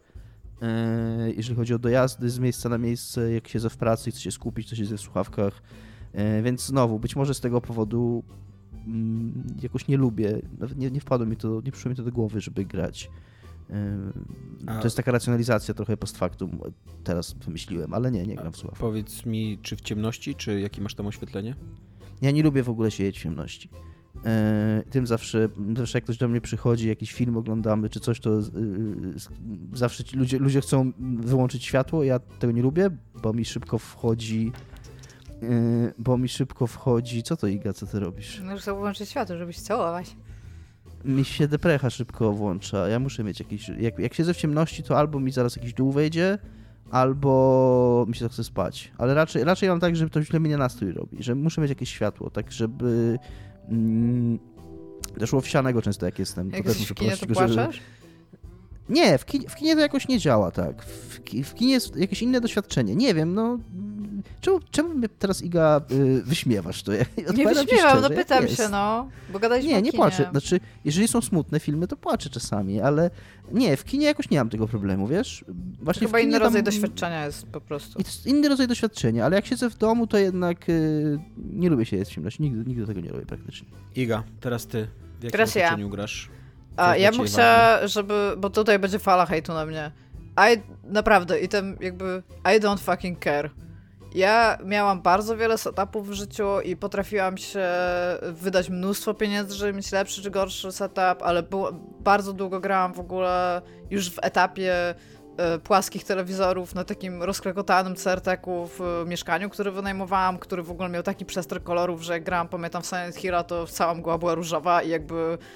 Ja nie potrzebuję mieć dobrego dźwięku, ja nie potrzebuję mieć dobrej grafiki, ja po prostu lubię grać, więc ja będę grać na wszystkim, wszędzie, jakby to nie wyglądało, mogę siedzieć na śmieciach naprawdę i grać i jakby, mimo że być super niewygodniej, będę grać, ale z drugiej strony jakby idealnie, miałam przez długi czas właśnie koło tego rozklekotanego CRT-ka, tego telewizora, miałam tu taką wielką różową pufę, Dominik, ty może pamiętasz? Bo potem Tomek może ją pamiętasz z Gdyni. Pamiętam. Tak, bo ja ją dostałam kiedyś na urodziny. To był jeden z niewielu prezentów, jaki w życiu w ogóle dostałam na urodziny w tamtym czasie. Jakby nie obchodzę urodzin, więc...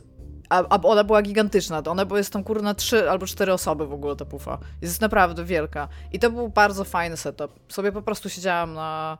tym, na pufie i sobie grałam na telewizorze, ale ja jestem w stanie wziąć starego, rozklekonanego laptopa tylko po to, żeby pograć sobie na nim w gry z ZX Spectrum i mogę nawet nie widzieć dobrze na tym monitorze, to może być pół matrycy i tak będę grać. Jakby ja jestem... Dajcie mi cokolwiek, żebym mogła pograć, to będę grać, jakby to jestem ja. Jakby... Jesteś takim szczurem albo karaluchem, trochę tak, jeżeli chodzi o gaming. To jest moje ulubione, jak ludzie się chwalą tymi setupami, nie? I tam na przykład typ ci da jakieś biurko i tam w ogóle wszystko jest takie, że jest centralnie, kurde, stolarz usiadł i całe w ogóle dostosował pod monitory, pod klawiaturę, tam w ogóle kawałek kabla wystoi. O, czemu ty masz kabel? Jak ci ludzie by zobaczyli, w jakich ja w ogóle warunkach jestem w stanie grać i siedzieć, to by chyba tam się obsrali po prostu. Ja teraz siedzę tutaj, ja mam tutaj cztery samochody, to nie mam. Mam tutaj 4 komputery, guys. Tutaj jest wszędzie pełno kabli i jakby I don't fucking care. Jakby... Tak. Ja mogę potwierdzić, że tutaj na kamerce nie widzimy zbyt dużo, ale tam 3 narkomanów wali w żyłę za Igą. Tak, jakby okej. Ja jestem w stanie grać o północy na dworcu centralnym w Warszawie w tunelach technicznych, gdzie kurde się załapie jest to taka iście, kupa śmieci tam i Tomek 3 tam teraz konstruuje jakiegoś takiego starego ZX Spectrum, żeby oni jeszcze bardziej mogli tam po tych narkotykach grać. I ogólnie jeszcze widzę jakieś truchło kota tam rozjechanego. I to absolutnie nie przeszkadza. Puszek, zostaw go. Czy nasi słuchacze wiedzą, dlaczego Tomek 3 jest Tomkiem 3? Nie wiedzą. Żeby jakiś plotek tutaj nie Jak ja jestem w multidimensional związku z wama duchami. Tomek, który nam wpłacił na Patronite 200 zł, został Tomek 2. Zasługuje na awans społeczny. Stwierdziliśmy, że po prostu Tomek 2, tytuł Tomka 2 znaczy Iga stwierdziła, to nie tak, że my to stwierdziliśmy. Został przeniesiony. To nie do końca spodobało się Tomkowi 3, który regularnie wpłaca nam 50 zł od 2 lat, więc centralnie jakby wsparł nas bardziej, ale trudno się mówi. No. Jestem w stanie jakby tam poświęcić go o to, no, po prostu jakby. Tomku najgorsze, że jak Tomek 2 będzie teraz, wiesz, stały w tym wypłacaniu do 100 zł, to ja zaraz zostanę zdetronizowany. To jest bardzo możliwe. No, w każdym razie, więc ja mówię, ja jestem w stanie... Jeżeli się mnie zapytacie, jakby co wolę, to mam takie warunki, które są dla mnie lepsze i zawsze będę się wtedy lepiej czuła, czyli ja wolę takich Dominiki. Od czasu jak miałam konsolę, ja lubię grać na konsoli i lubię to doświadczenie przed telewizorem, lubię siedzieć na kanapie, lubię pady, jakby lubię i wolę tak grać. Jeżeli mam do wyboru grać coś na PC albo na konsoli, będę grać na konsoli po prostu. Z drugiej strony, czy super mi przeszkadza siedzenie przy biurku i granie w gry? No nie jest to idealne, ale jakby, więc zawsze wybiorę kanapę, zawsze wybiorę telewizor, czy ta kanapa im jest wygodniejsza oczywiście, tym lepiej i fajnie by było, jeżeli ten telewizor byłby daleko, ale byłby duży, to by było super, bo lubię też mieć jakąś taką przestrzeń pomiędzy sobą a telewizorem, ale naprawdę, literally, dajcie mi cokolwiek i powiedzcie, że mam grać, to będę grać. To jest moja odpowiedź. No, jestem najgorszym takim... śmieciem growym po prostu. Tak, nie jestem takim szczurem, jak ty chciałeś powiedzieć. Ja najbardziej lubię, ale to jest zabawne, że wszyscy jesteśmy bardzo różni. Ja najbardziej lubię grać na Switchu w łóżku. Jest to dla mnie bardzo... Ja w ogóle bardzo dużo... Też mogę, na śmieciach też mogę grać na Switchu. Switch jest super, bo mogę... Tak, ja w ogóle bardzo dużo czasu spędzam na łóżku. Jakby czytam leżąc na łóżku, przeglądam internet często, laptopem leży na łóżku i gram właśnie też na Switchu, a wcześniej na 3DS-ie. Dlatego w ogóle mi się wydaje, że 3DS jest dla mnie moją ukochaną w ogóle konsolą w życiu ever, jaką miałem. Bo chodziłem z nim do łóżka. Mam mnóstwo czasu z nim spędzić. Tak, bo po prostu chodziłem z nim do łóżka. No, po prostu tak, co tu dużo ukrywać. Lubię bardzo grać na słuchawkach, inaczej niż Dominik, co odkryłem ostatnio, znaczy wcześniej już też wiedziałem, że lubię, ale przez to, że gram na telewizorze w salonie, to rzadko mi się to zdarzało. Ale teraz odkryłem, że mam w domu słuchawki na bluetooth, kupiłem sobie to dziadostwo do komputera, żeby tam bluetooth był też, bo niestety to nie są konsole, więc w PC-cie nie ma tam domyślnie bluetootha. I odkryłem to przy Resident Evil 7, że naprawdę super się gra na słuchawkach. I teraz nawet często jak oglądam... Hellblade'a grałeś na słuchawkach? Słucham? Nie, w Hellblade'a grałem na słuchawkach, ale to było wtedy jakby wyjątkowe, bo jako, że tam pisali, że trzeba grać na słuchawkach, no to sobie zorganizowałem tą przestrzeń tak, żeby grać na słuchawkach, co nie? Ale to było, mówię, to była jedna gra, co nie? A teraz już tak Bardzo często tak gram, dzięki temu też Iwonie nie przeszkadzam swoim graniem. Zacząłem nawet tak oglądać seriale, jeżeli to są moje seriale, jeżeli nie oglądamy ich wspólnie, też żeby nie przeszkadzać, a przy okazji, żeby mieć z tego coś więcej. Więc tak, potem lubię grać w jakimś takim półświetle, chociaż ja mam jakieś, moje oczy są jakoś takie, że zawsze muszę mieć jakieś oświetlenie. To nie jest tak, że lepiej widzę, jaki jest duży kontrast pomiędzy, wiesz, ciemnością i jasnością telewizora. Dużo lepiej mi się, dużo mniej mi się męczy wzrok, jak mam jakieś oświetlenie. Więc mimo, że chciałbym... Tak się w ogóle powinno grać, żeby było jeszcze jedno źródło światła poza tym. Tak, ja bym chciał w ogóle grać w takiej całkowitej ciemności, bo uważam, że to jest klimatyczne i czasem jak mi się zdarza, to później mam fajne wspomnienie z tego, ale to jest mega niewygodne dla mojego wzroku. Ale zasadniczo to tak, na Switchu, w słuchawkach, na łóżku, to jest mój absolutnie ukochany setup i to dostarcza mi najwięcej.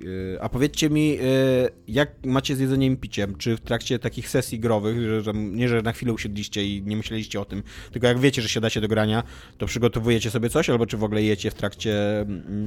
Ja mam fun fact na temat tego pytania. Ostatnio byłam na takim wykładzie, tutaj we Wrocławiu mamy takie spotkania, gdzie sobie wykładamy rzeczy, i była pani, która mówiła o neuronaukach, jakby w związku z grami elektronicznymi. I kiedy jesteś skupiony na grze i dostaniesz jedzenie, czyli na przykład ktoś ci przyniesie chipsy i będziesz jadł te chipsy, to nasz mózg tak fizycznie i chemicznie nie daje ci znać, że jesteś najedzony. W sensie masz wyłączone to. Nie chodzi o to, że bezmyślnie coś jesz, tylko że w ogóle nie masz sygnału jestem najedzony, bo ta sfera mózgu jest zajęta w tym czasie. I to jest taki fun fact. Tak, ja wiem, bo słyszałem też o tym w kontekście jedzenia i oglądania filmów, że tak, bo to jest najprawdopodobniej. Tak to akurat było w kontekście gier, ale mi się wydaje, że to jest w ogóle absorpcja mózgu przez coś, nie? Że z tego powodu tak, że się dużo więcej je, jak się coś ogląda, jest właśnie zajętym. Że nawet jak na przykład potem wstaniesz albo po filmie, albo po grze i jest ci super niedobrze, tak. Bo i wiesz, że nie powinien, w sensie nie chodzi o to, że tam nie chciałem zjeść tych wszystkich chipsów, ale zjadłem, tylko że bez kitu jest ci na tyle niedobrze, że tam mógłbyś nawet zwymiotować, bo po prostu masz całkowicie przepełniony żołądek, nie? Jakby, że nie dało ci znać, że już nie chcesz tego jeść, nie? A ja mam tak, że jak ktoś mi coś przyniesie, to zjadam. Jakby tyle. Nie mam żadnego jakiegoś rytuału w związku z tym, że zaraz sobie zrobię coś, żeby pograć, albo że na przykład zamawiam jakieś konkretne jedzenie. A najczęściej to jest jakaś osoba trzecia, która coś przynosi. Zdarza mi się, jak teraz więcej gram w multi, że na przykład pomiędzy meczami idę sobie coś szybko wziąć do kuchni i zjadam to do mikrofonu po prostu patrząc i grając, więc ja jestem śmieciem i szczurem w ogóle w tym wszystkim. Jakby moje zwyczaje growe są bardzo smutne. Ale no co zrobić? Nie mam żadnego problemu z wycieraniem rąk tam w bluzy albo w dresy, jak gram. Więc nie ma, żeby nie ubrudzić pada, nie lubię, jak pad jest tłusty po prostu. A jeżeli jeszcze ktoś przychodzi i gra i ma mojego pada i tymi tłustymi paluchami, to mogę zabić, bo ja bardzo, bardzo dbam o te sprzęty, które mam. Więc wolę ubrudzić ubrania niż sprzęt. Tutaj akurat nie jestem szczurem. Dominik, a ty jak z konsumpcją w trakcie grania?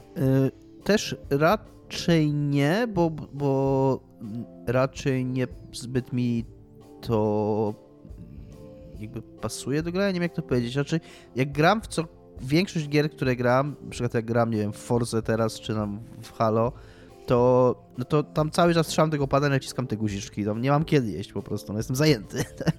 Tam rzeczy są do zrobienia, wyścig jest do przejechania, tam świat jest do uratowania, opcje są do wycieczenia. Mam samochody do przespania się z...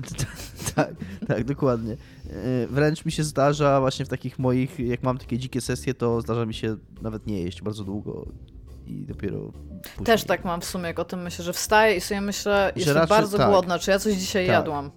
A ty, Dominik, jako człowiek, który lubi whisky, nie spożywasz alkoholu w trakcie grania? Natomiast, za chwilę. Ja spożywam. Po kolei. Jeszcze kończąc o jedzeniu. Lubię czasami, jak mam taką grę, jak gram akurat szczególnie w przygodówkę, za to lubię granie w przygodówki, bo to są takie gry, gdzie faktycznie mogę sobie tam, powiedzmy, zrobić obiad i wtedy bardzo to lubię. Kiedy mam faktycznie taką grę, która się skleja z tym, która nie wymaga takiego, po pierwsze, ciągłego... ode mnie... Zaangażowania takiego full force, tylko że jest wolniejsze tempo, daje ci robić pauzę. Wolniejsze tempo, mogę grać jedną ręką i tam sobie drugą jeść, tam jest dużo dialogów, więc w trakcie tych dialogów sobie coś jem i bardzo też lubiłem tam sobie, nie wiem, jak parę lat temu, jeszcze jak mieszkałem gdzie indziej, ale mam takie żywe wspomnienie, że na przykład sobie robiłem rosół i było zimno i sobie grzałem ten rosół i nalewałem ten rosół i grałem w Baldur's Gate'a jedząc rosół. I to było takie właśnie, takie ciepłe i miłe. Takie wspomnienia kocyk. Rodzinne, co? Taki kocyk. Nie, to nie jest rodzinne, to jest w ogóle... No, ale mówisz, że to jest takim, jakby jak o tym mówisz, to mi się jakby automatycznie wkłada to do szufladki właśnie z takimi dobrymi wspomnieniami rodzinnymi. Ale jest to takie wspomnienie właśnie, taki podwójny kocyk właśnie ciepłego rosołu i ciepłej gry, która wiąże się dla mnie z miłymi wspomnieniami. To dla mnie działało. Alkohol... Ja to multi super często piję. Kiedyś tak, kiedyś mi się to zdarzało częściej. Teraz, jeżeli sam gram, to raczej nie. I nie chcę z siebie robić jakiegoś świętego i albo zakłamywać rzeczywistości i mówić, że w ogóle nie zdarza mi się konsumować alkoholu poza sytuacjami towarzyskimi. Natomiast raczej nie. Raczej jak coś gram i zacznę jakieś piwka pić, które mam, to wypiję takie 2 piwka i w sumie mi się odechciewa grać i kolejne 2 piwka spędzam oglądając YouTube'a i framując na Facebooku i jakby tracę zainteresowanie wtedy tą grą, więc raczej nie. Ja do koopa i do multi bardzo dużo przez całe życie używek zażywałam. Iga w ogóle najlepiej gra w Halo, jak w ogóle leży napierdolona pod kanapą ostatnim takim przytomności tylko, co nie obsługuje pada. Ostatnio mieliśmy taki winning streak, gdzie wszyscy poszli po browary jakby tam i na słuchawkach siedzieliśmy i po prostu słychać było, że już się robimy pijani i po prostu mecz po meczu wygrywaliśmy. I tak usiedliśmy i tak, jesteśmy super, jak jesteśmy napieprzani, nie? To jest super. I potem rano wstaliśmy i tylko ludzie pisali na naszym takim czacie tam ogólnym, że tam o Jezu, ale kac. Ale na przykład Borderlands, no akurat wtedy nie piłam, ale bardzo dużo Borderlandsów pierwszych na innych środkach, jakby też w koopie. Jakby, nie wiem, dla mnie nie piję, tak jak Dominik powiedział, do singla nie piję, bo jakby what the fuck. Pogram sobie zaraz co tam ostatnio grałam, na przykład w Psychonauts 2.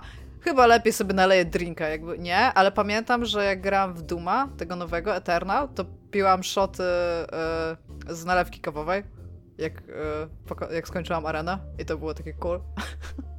Ale no nie, samemu nie, ale w multi jak najbardziej. A ty, Tomaszu? Ja nie jem i nie piję do grania. W ogóle nie jesz i nie pijesz, jesteś przeciwko. Nie, no... Ja w ogóle... Jak z kolegami znaczy, na przykład nie piję to źle. Jakiś tam FIFA albo coś takiego, to nie jecie chipsów? Ani... tak, to jemy chyba. Co nie, Dominik? Jemy chipsy wtedy. Tak, jedliśmy ostatnio chipsy, nawet nie tak dawno, w piątek.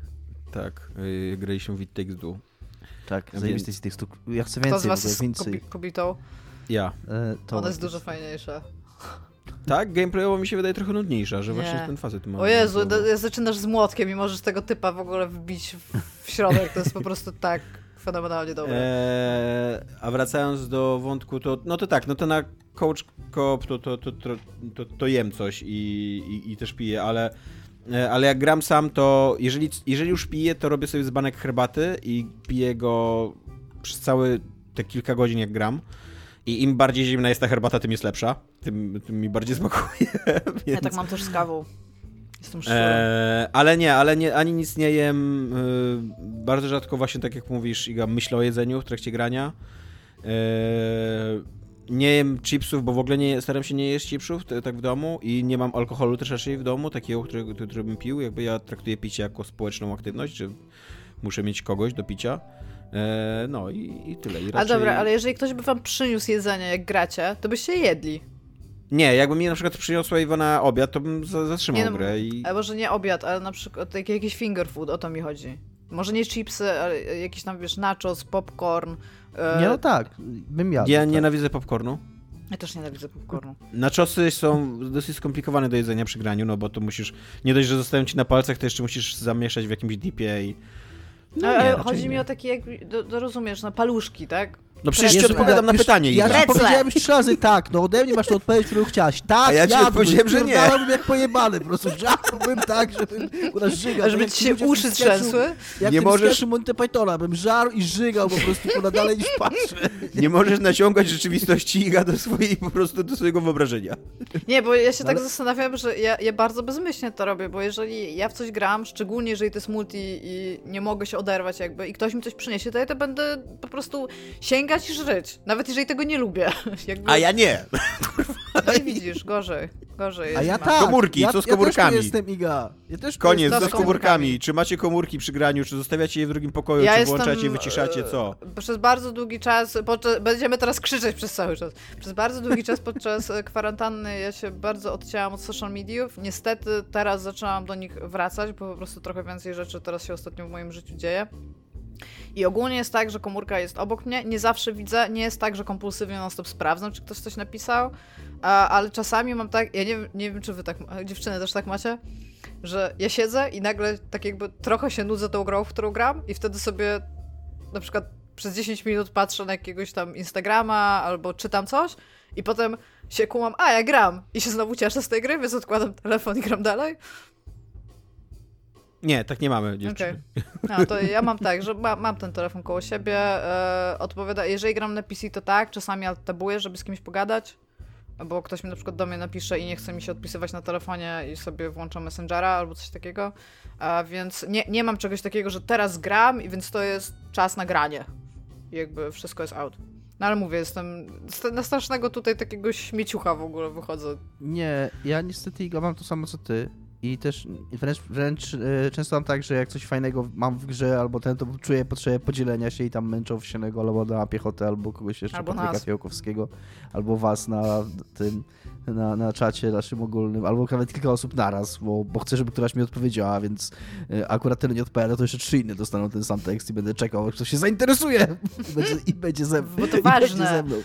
Tak, bo to ważne jest dla mnie w tej chwili, potrzebuję, żeby ktoś był ze mną w tym miejscu, ale z tego powodu bardzo lubię grać w nocy dlatego, bo wtedy nie mogę tego robić. I to jest takie trochę paradoksalne, że ja bym chciał trochę, mam taką potrzebę, że mi się lepiej gra, jak nie mam tych, jak mnie nic nie rozprasza, jak nie mam tego telefonu i jak nie mogę do nikogo napisać, bo wszyscy śpią. Więc dlatego to jest trochę tak jak z tym kinem. Jakby lubię grać w nocy w tym samym sensie, w jakim lubię chodzić do kina. To znaczy, to jest, jak jest piątek, 3:00 rano, czy tam 2:00, 3:00, takie godziny, że jeszcze nawet w piątek już raczej normalni ludzie, jak nie imprezują i nie są tym zupełnie zainteresowani, to nie siedzą. Więc ja, albo tak samo jak często mówię, że ja lubię w samolocie, ten czas lecenia w samolocie, że jakby... Jakbym nawet chciał się do kogoś, nawet jakbym chciał się do kogoś odezwać, to nie mogę. I to daje taką czystość głowy na ten czas. I taki, że wiem, że nikt mi nie będzie zwracał głowy, wiem, że ja nikomu nie będę... Uwielbiam czytać w pociągach.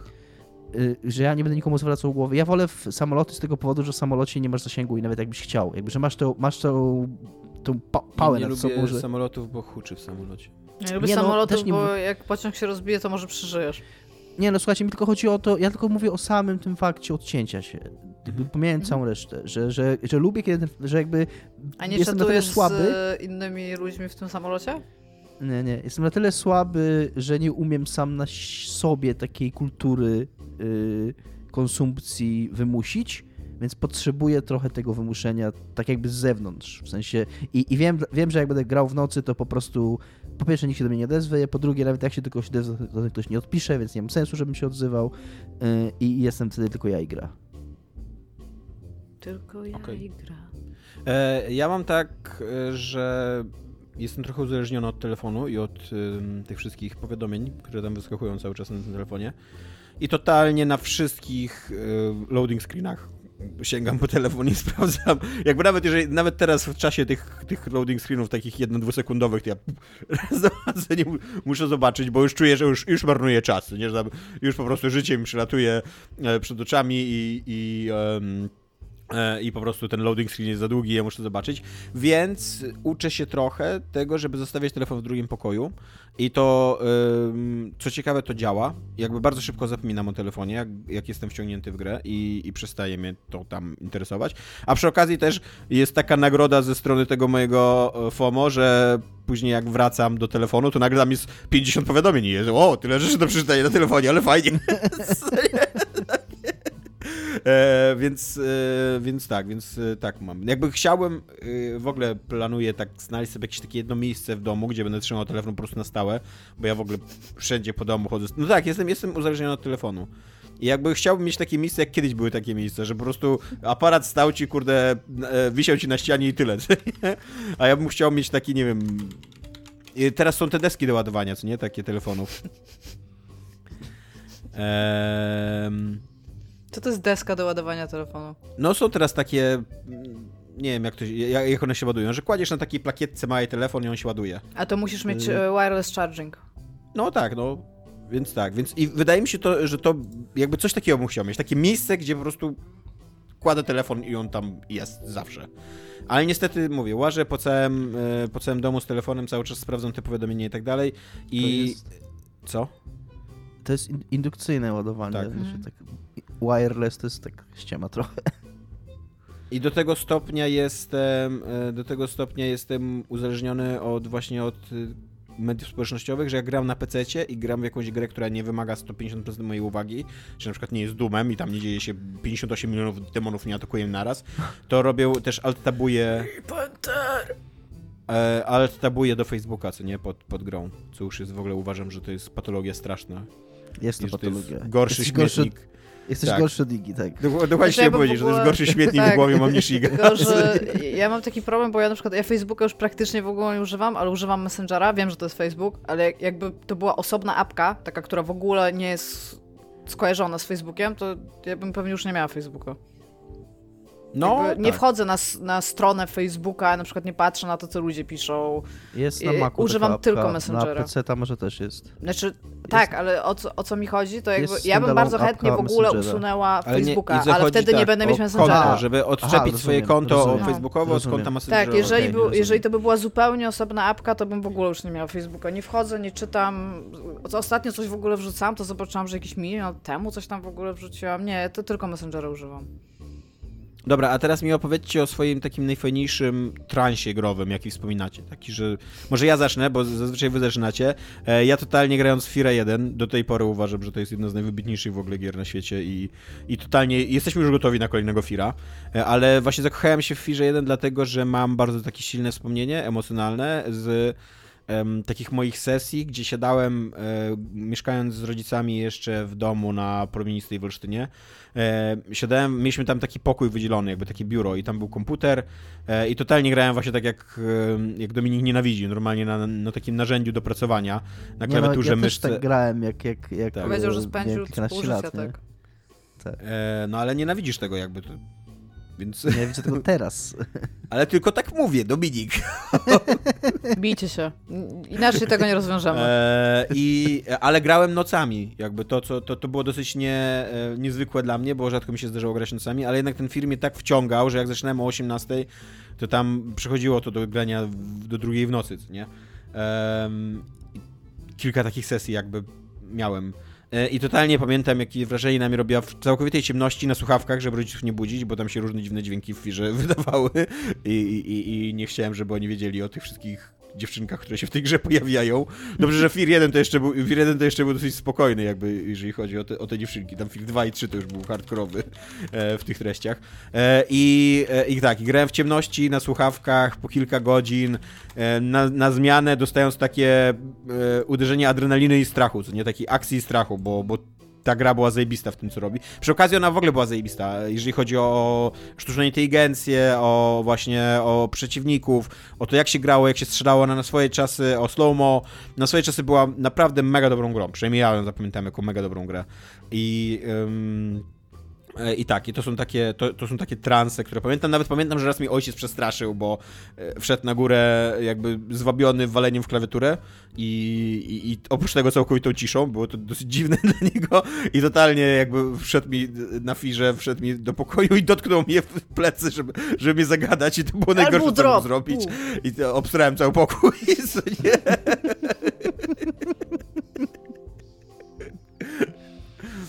No, więc to jest mój trans grania. Iga, twój? A jak pierwszy raz jak pierwszy raz usiadłam, żeby już grałam, a nie, że w ogóle wyrzuciłam płytę w róg w Fallouta 2, to grałam 56 godzin i miałam halucynacje. Tam z braku jedzenia, snu i tam whatnot. Więc to było na pewno fajny trans. Ale co było w nim bardzo... Ja o tym napisałam cały tekst. Ja byłam tak bardzo zanurzona w świecie tej gry, że jakby nic innego nie miało znaczenia, tak centralnie. A jakie nie peryferia miałaś wtedy, pamiętasz? Słucham? Peryferia tego grania, pamiętasz? Taką sytuację? Przy biurku, zawalonym wszystkim, tak dosłownie, bo wtedy miałam bardzo, bardzo, bardzo dużo rzeczy tylko i wyłącznie w obrębie biurka. To pewnie był CRT jeszcze, jeżeli chodzi o monitor. Pamiętam, że był biały i pamiętam, że miała białą klawiaturę, właśnie taka, co się robi żółta po pewnym czasie. A pamiętam, że to był Windows 98, który się lubił wykrzaczyć i to... Ja w ogóle jestem wyznawcą 98, to był mój ulubiony Windows. Nienawidziłam XP. I pamiętam, że miałam go tak skonfigurowanego, żeby się właśnie nie za bardzo wykrzaczał, ale wciąż mu się teraz na jakiś czas zdarzało. I że musiałam restartować grę raz na jakiś czas i że wstawałam wtedy, właśnie sobie brałam coś do picia, ale właśnie nic nie jadłam przez te 56 godzin. Byłam tak wciągnięta. No i pamiętam, że to było takie aktywne granie, czyli już byłam pochylona do monitora, tak? Już to pozycja aktywna, nie pozycja bierna, kiedy jesteś oparty i coś oglądasz. I pamiętam, że się zdziwiłam, że już jest jasno, a się okazało, że jakby przegrałam całą noc. Takie rzeczy pamiętam, że miałam żaluzje zasłonięte, żeby mnie świeciło w monitor słońca. I to było super. W życiu, znaczy, to był chyba once in the lifetime w ogóle taki experience, bo nie wyobrażam sobie, żebym teraz się w coś tak bardzo wciągnęła. A to i tak było trudne, bo Fallout 2 jest pisany bardzo konkretnym językiem angielskim. I pamiętam, że nawet miałam słownik na tym biurku. Jeżeli czegoś nie zrozumiałam, to żeby szybko sprawdzić. Mówię, cały tekst o tym napisałam, bardzo polecam. Nazywa się Jestem odpadem atomowym, endlessrunner.net. Polecam. Mój tekst własny. Dominik? No mi się regularnie zdarzają i mówię o tym w Niezatapialnych, więc... Posłuchalibyśmy kiedyś, no. Często, dopiero co tak naprawdę mówiłem o Football Managerze, który mnie tak wciągnął. Mi się to zdarza, to nie jest coś, o czym teraz mogę jakieś legendy snuć. Na pewno nie zdarza mi się tak jak Idze, że 50 godzin, ale taki najbardziej pamiętny cały czas dla mnie, więc szybko tylko, bo było o tym w podcaście, to mój ciąg Slay the Spire. Naprawdę to było super, jak się w tą grę wciągnąłem, jak przegrałem ją najpierw 12 godzin, zacząłem grać wieczorem, skończyłem o 7 czy 8 rano, pospałem 3 godziny, nagraliśmy odcinek, po czym grałem znowu do kolejnego dnia rano. Więc praktycznie cały weekend, tak jak nie robiłem nic innego, to grałem w Slay the Spire, więc i to było super też. Pamiętam, że to mi super na głowę robiło wtedy, taki byłem oczyszczony i wyzuty ze stresów i z problemów. Dominik, co jest grane u ciebie? Tomek, jak już zajawiane było na początku, gram w kampanię Halo Infinite, czy tam Halo Infinite. Halo, Dominiku. Ja zawsze mówiłem Halo. Grałem w kampanię Halo Infinite, która wyszła w dosyć kuriozalny sposób 8 grudnia. W taki to bowiem sposób, że pojawiła się jako aktualizacja do tego, co się poprzednio ukazało, czyli część multiplayerowa gry, ale nie można było tej aktualizacji, jako że była to aktualizacja, a nie gra, to nie można było jej spreloadować wcześniej. Iga, coś chcesz spytać? No bo ja bym chciała ciebie zapytać, Dominiku, czy ty uważasz, że to jest jakiś kolejny krok w stronę tego, żeby być jeszcze bardziej skonfundowanym, jeżeli chodzi o wydawanie gier? Oni najpierw wydali darmowe multi, Teraz jest kampania i będzie co-op w maju. Jakby czemu oni nie wydali gry? Nie wiem, Iga. Jakby ja rozumiem, że im się to opłaca, ale to jest tak głupie, jak ja o tym myślę. Jest to głupie, ale o tym... No dobra. Jest to głupie. Ten multi wydali tak naprawdę dlatego, że się wydarzyły PUBG i Fortnite i to wszystko, co się wydarzyło. Mhm. I tak sobie policzyli, że wydanie darmowego multi osobno im się opłaci. Więc znaczy, to jest na pewno wszystko opłacalne, ale to jest... Dla konsumenta to najgorsze gówno. Jest to konfundujące tak strasznie i konfundujące było również to, że z tego powodu, jak nie trudno się domyślić, 8 grudnia o godzinie 19:00 polskiego czasu, jak kampania do Halo Infinite została udostępniona publicznie i nie można było jej wcześniej ściągnąć, to ściągała się u mnie z prędkością mniej więcej 20 megabitów na sekundę na łączu 500 megabitów i tam by się ściągała parę godzin pewnie, nie wiem, długo by się ściągała, pewnie całą noc by się ściągała przy takiej prędkości. Nie wiem, jak filmy kiedyś. Nie pamiętam, jak to było, jak się miało 20 megabitów łączy. No ale to jest 26 giga, 27 giga, więc to by się trochę ściągało. Na szczęście taką miałem w ogóle roboczą teorię, że nie wiem, czy tutaj Microsoft swoją technologię serwerową jeszcze chce jakoś stres testować przy okazji, bo przedziwna jest ta decyzja, żeby dać wszystkim ludziom, którzy mają Game Passa, czyli to jest tam, nie wiem, z kilkanaście pewnie teraz milionów lekko, ludzi. Z dupy statystykę wyciągnę, że tak z połowa z nich... Nie, no idź dalej w to, idź. Procentowo już. Spoko. 6 milionów powiedzmy, taką liczbę powiem, ściągało naraz. No jest to dziwne, no, żeby dać tak dużą grę, tak dużą premierę, która jest darmowa, w sensie w Game Passie, nie? I dać im do ściągania wszystkim razem.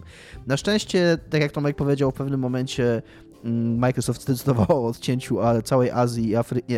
Azji zostawili Afrykę od internetu, więc kurek tak, biały człowiek musi grać, to nie? Biały człowiek musi grać. Biały człowiek się niecierpliwi, odcina Afrykę. I ta prędkość później wzrosła. Tak dosyć szybko nagle mi się zaczęło tam 450 megabitów ściągać, więc się ściągnęło bardzo szybko. I gram w tą kampanię dosyć regularnie od tego czwartku, tak? To był no. I super jest ta gra, naprawdę. Jestem zachwycony. Tak jak Iga jest wciągnięta w kampanię, w tryb multiplayer, tak ja jestem super wciągnięty w kampanię single player. Jest naprawdę fenomenalnie mi się w tą grę gra. I jest to trochę paradoksalnie, a może nie paradoksalnie, bo Halo zawsze było taką grą. To jest z jednej strony powrót do korzeni, tak wszyscy o tym mówią, że to jest taka gra bardzo jak Halo 1 zrobiona, a z drugiej strony przez to, jak bardzo nie robi się tak strzelanek w dzisiejszych czasach, jest to super świeże. To jest gra, bardzo arcade'owa, nie? Jest bardzo arcade'owa, bardzo szybka i taka, to jest taka strzelanka z czasów, kiedy strzelanka polegała na tym, że się... Co? No bo Halo nie jest szybkie. Ja się przesiadłam z Call of Duty na Halo i ja miałam wrażenie, że biegam w błocie, nie? W sensie tak po kolana w wodzie. No dobrze, to nie szybkie, ale arcade'owe. No, tam jest właśnie bardzo arcade'owe i to jest super. To jest naprawdę, to jest super. Ale chodzi mi o to, że to jest taki shooter z czasów, przede wszystkim co staram się powiedzieć, shooter z czasów, kiedy shootery polegały na tym, że mówiłeś, dobra, to są bronie, tam są wrogowie, go. I idź strzelaj do nich. I tutaj nie ma praktycznie takich... wyreżyserowanych scenek, jak z Call of Duty, że biegniesz i tutaj ci wrogowie wyskakują. Tu masz strzelaniny, tutaj takie scenki tak naprawdę generują ci się same na styku systemów, fizyki, broni i sztucznej inteligencji. To jest gra, która ma sztuczną inteligencję wrogów. Nie chcę powiedzieć, że to jest dobra sztuczna inteligencja wrogów, bądź zła, jakby nie oceniam jej w ogóle. Natomiast ona jest. Ona jest. To, że ona jest, to już jest, samo w sobie... Tak, to już jest postęp, nie? To już jest tak inne od wszystkiego, co się robi w shooterach, że jak widzisz, że powiedzmy strzelasz tego ludzika i on ci ucieka z jednej strony, po czym ty biegniesz za nim i okazuje ci, że on tam nie czeka na ciebie, tylko on ci zaskakuje i zaskakuje ci zza pleców tam, z kontenera, na który wskoczył w międzyczasie i cię próbuje zabić. Albo powtarzałem parę razy taką sekwencję, że wsiadłem sobie na taki samolocik, ten taki duch, to się nazywa Raid. Ghost, Raid to jest co innego. I strzelałem tam do tych ludzików bo ciężko mi było przejść tą sekwencję na nogach. bo swoją drogą jest dosyć trudna ta gra na normalu. Więc znalazłem tego ducha i latam po tej bazie, strzelam z tego ducha i myślę sobie, fuck yeah, zajebisty jestem, po czym nagle jeden z tych takich dużych typów wziął, podbiegł mi do tego ducha, wskoczył na niego i mnie z niego wyciągnął. Tak, to jest najlepsza rzecz ever w multi, po prostu wyciąganie ludzi z tych... Tak, ale to, że ludzik z AI mi to zrobił, albo to, że na przykład masz wieżyczki. Z Banshee też cię mogą wyciągnąć. Masz wieżyczki. I jak masz grapple hooka i Banshee, tak, to ty też możesz wyciągnąć rzemeczkę z Banshee. Tak. Albo masz wieżyczki na tej planszy, nie? To jest duża taka arena. I też te ludziki podchodzą do tych wieżyczek i one będą strzelać tych wieżyczek z ciebie. To nie jest tak, że te wieżyczki są tylko dla ciebie. Tak samo są takie wybuchające beczki, które je możesz rzucać. Też one nie są tylko dla ciebie. Oni też potrafią podnieść beczkę i rzucić. No tak, no whatever, te słabe beczki, nie? Takie wybuchające rzeczy, którymi się rzuca. I w tą baterię możesz rzucić, jak ktoś nie rzuca i on jest potem cały w tym kwasie i to jest zawsze super. I oni to wszystko robią ci wrogowie, więc te strzelaniny są bardzo dynamiczne i takie dynamiczne w sensie nie za szybkie, bo tam to jest subiektywne, ale takie, chodzi mi o to, że dynamiczne w takim sensie, że widzisz, że one reagują na to, co robisz, że to nie jest scenka, którą ktoś wyreżyserował, że ona ma tak przebiegać, tylko ty wskoczysz na tego ducha i oni cię z niego wyciągną, albo ty pójdziesz do wieżyczki, to oni zaczną tam rzucać granaty w ciebie i tam oni coś robią, oni reagują na to, co ty robisz podczas tej walki. Przez to te walki wyglądają zawsze jakoś tam, to jest zawsze fajne. Na przykład miałem jakąś tam misję, że musiałem, nie wiem, tam są takie, no jest trochę Ubisoftowa ta gra, to jest coś, o czym się... Może teraz odejdę na chwilę od tego strzelanie super. Jest trochę Ubisoftowa, to było dużo było obaw przed premierą o to. Jest to... Dużo się pisało po tym, jak ona wyszła, że jednak nie, że to jednak jest co innego. Nie do końca rozumiem. Może jeszcze za krótko gram, bo tam gram, nie wiem, z 6 godzin, a robię te poboczne rzeczy. Nie do końca rozumiem, bo ona jest Ubisoftowa, jakby nie da się od tego uciec. Tam są dokładnie znaczniki, są obozy, które możesz, opcjonalne, które możesz odbijać i wpadasz do tych obozów i strzelasz do ludzików tam. Jedyna różnica jest taka, że po pierwsze ta mapa jest dużo mniejsza niż w grach Ubisoftu, więc de facto faktycznie to jest prawda, że to jest bardziej tak jak w starym Halo, że masz po prostu dużą mapę, na której masz cel misji i po drodze do tego celu misji masz tam 3 obozy, które możesz przejąć albo nie.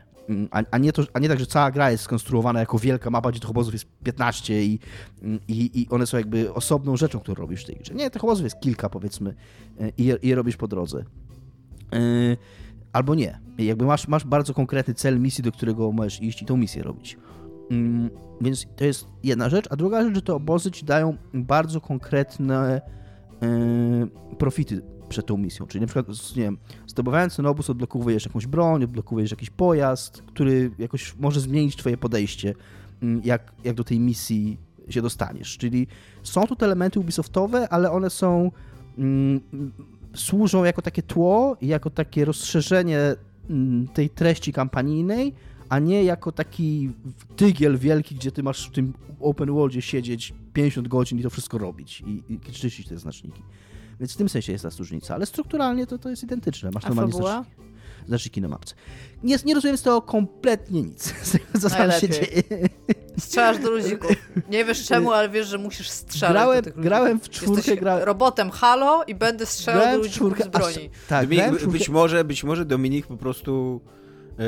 Nie dojrzałeś do tej fabuły, po prostu może jest za trudne dla ciebie. Grałem w czwórkę, grałem w piątkę, więc nie jest tak, że jest mi kompletnie nieznane uniwersum i historia. Grałem trochę w jedynkę, trochę próbowałem czytać o tym świecie. A to jest która gra w kolejności? 6. Tam jeszcze było Halo Reach po drodze, więc de facto 7. Czyli przegapiłeś jedną część, tak? To jest kontynuacja wydarzeń, czy nie?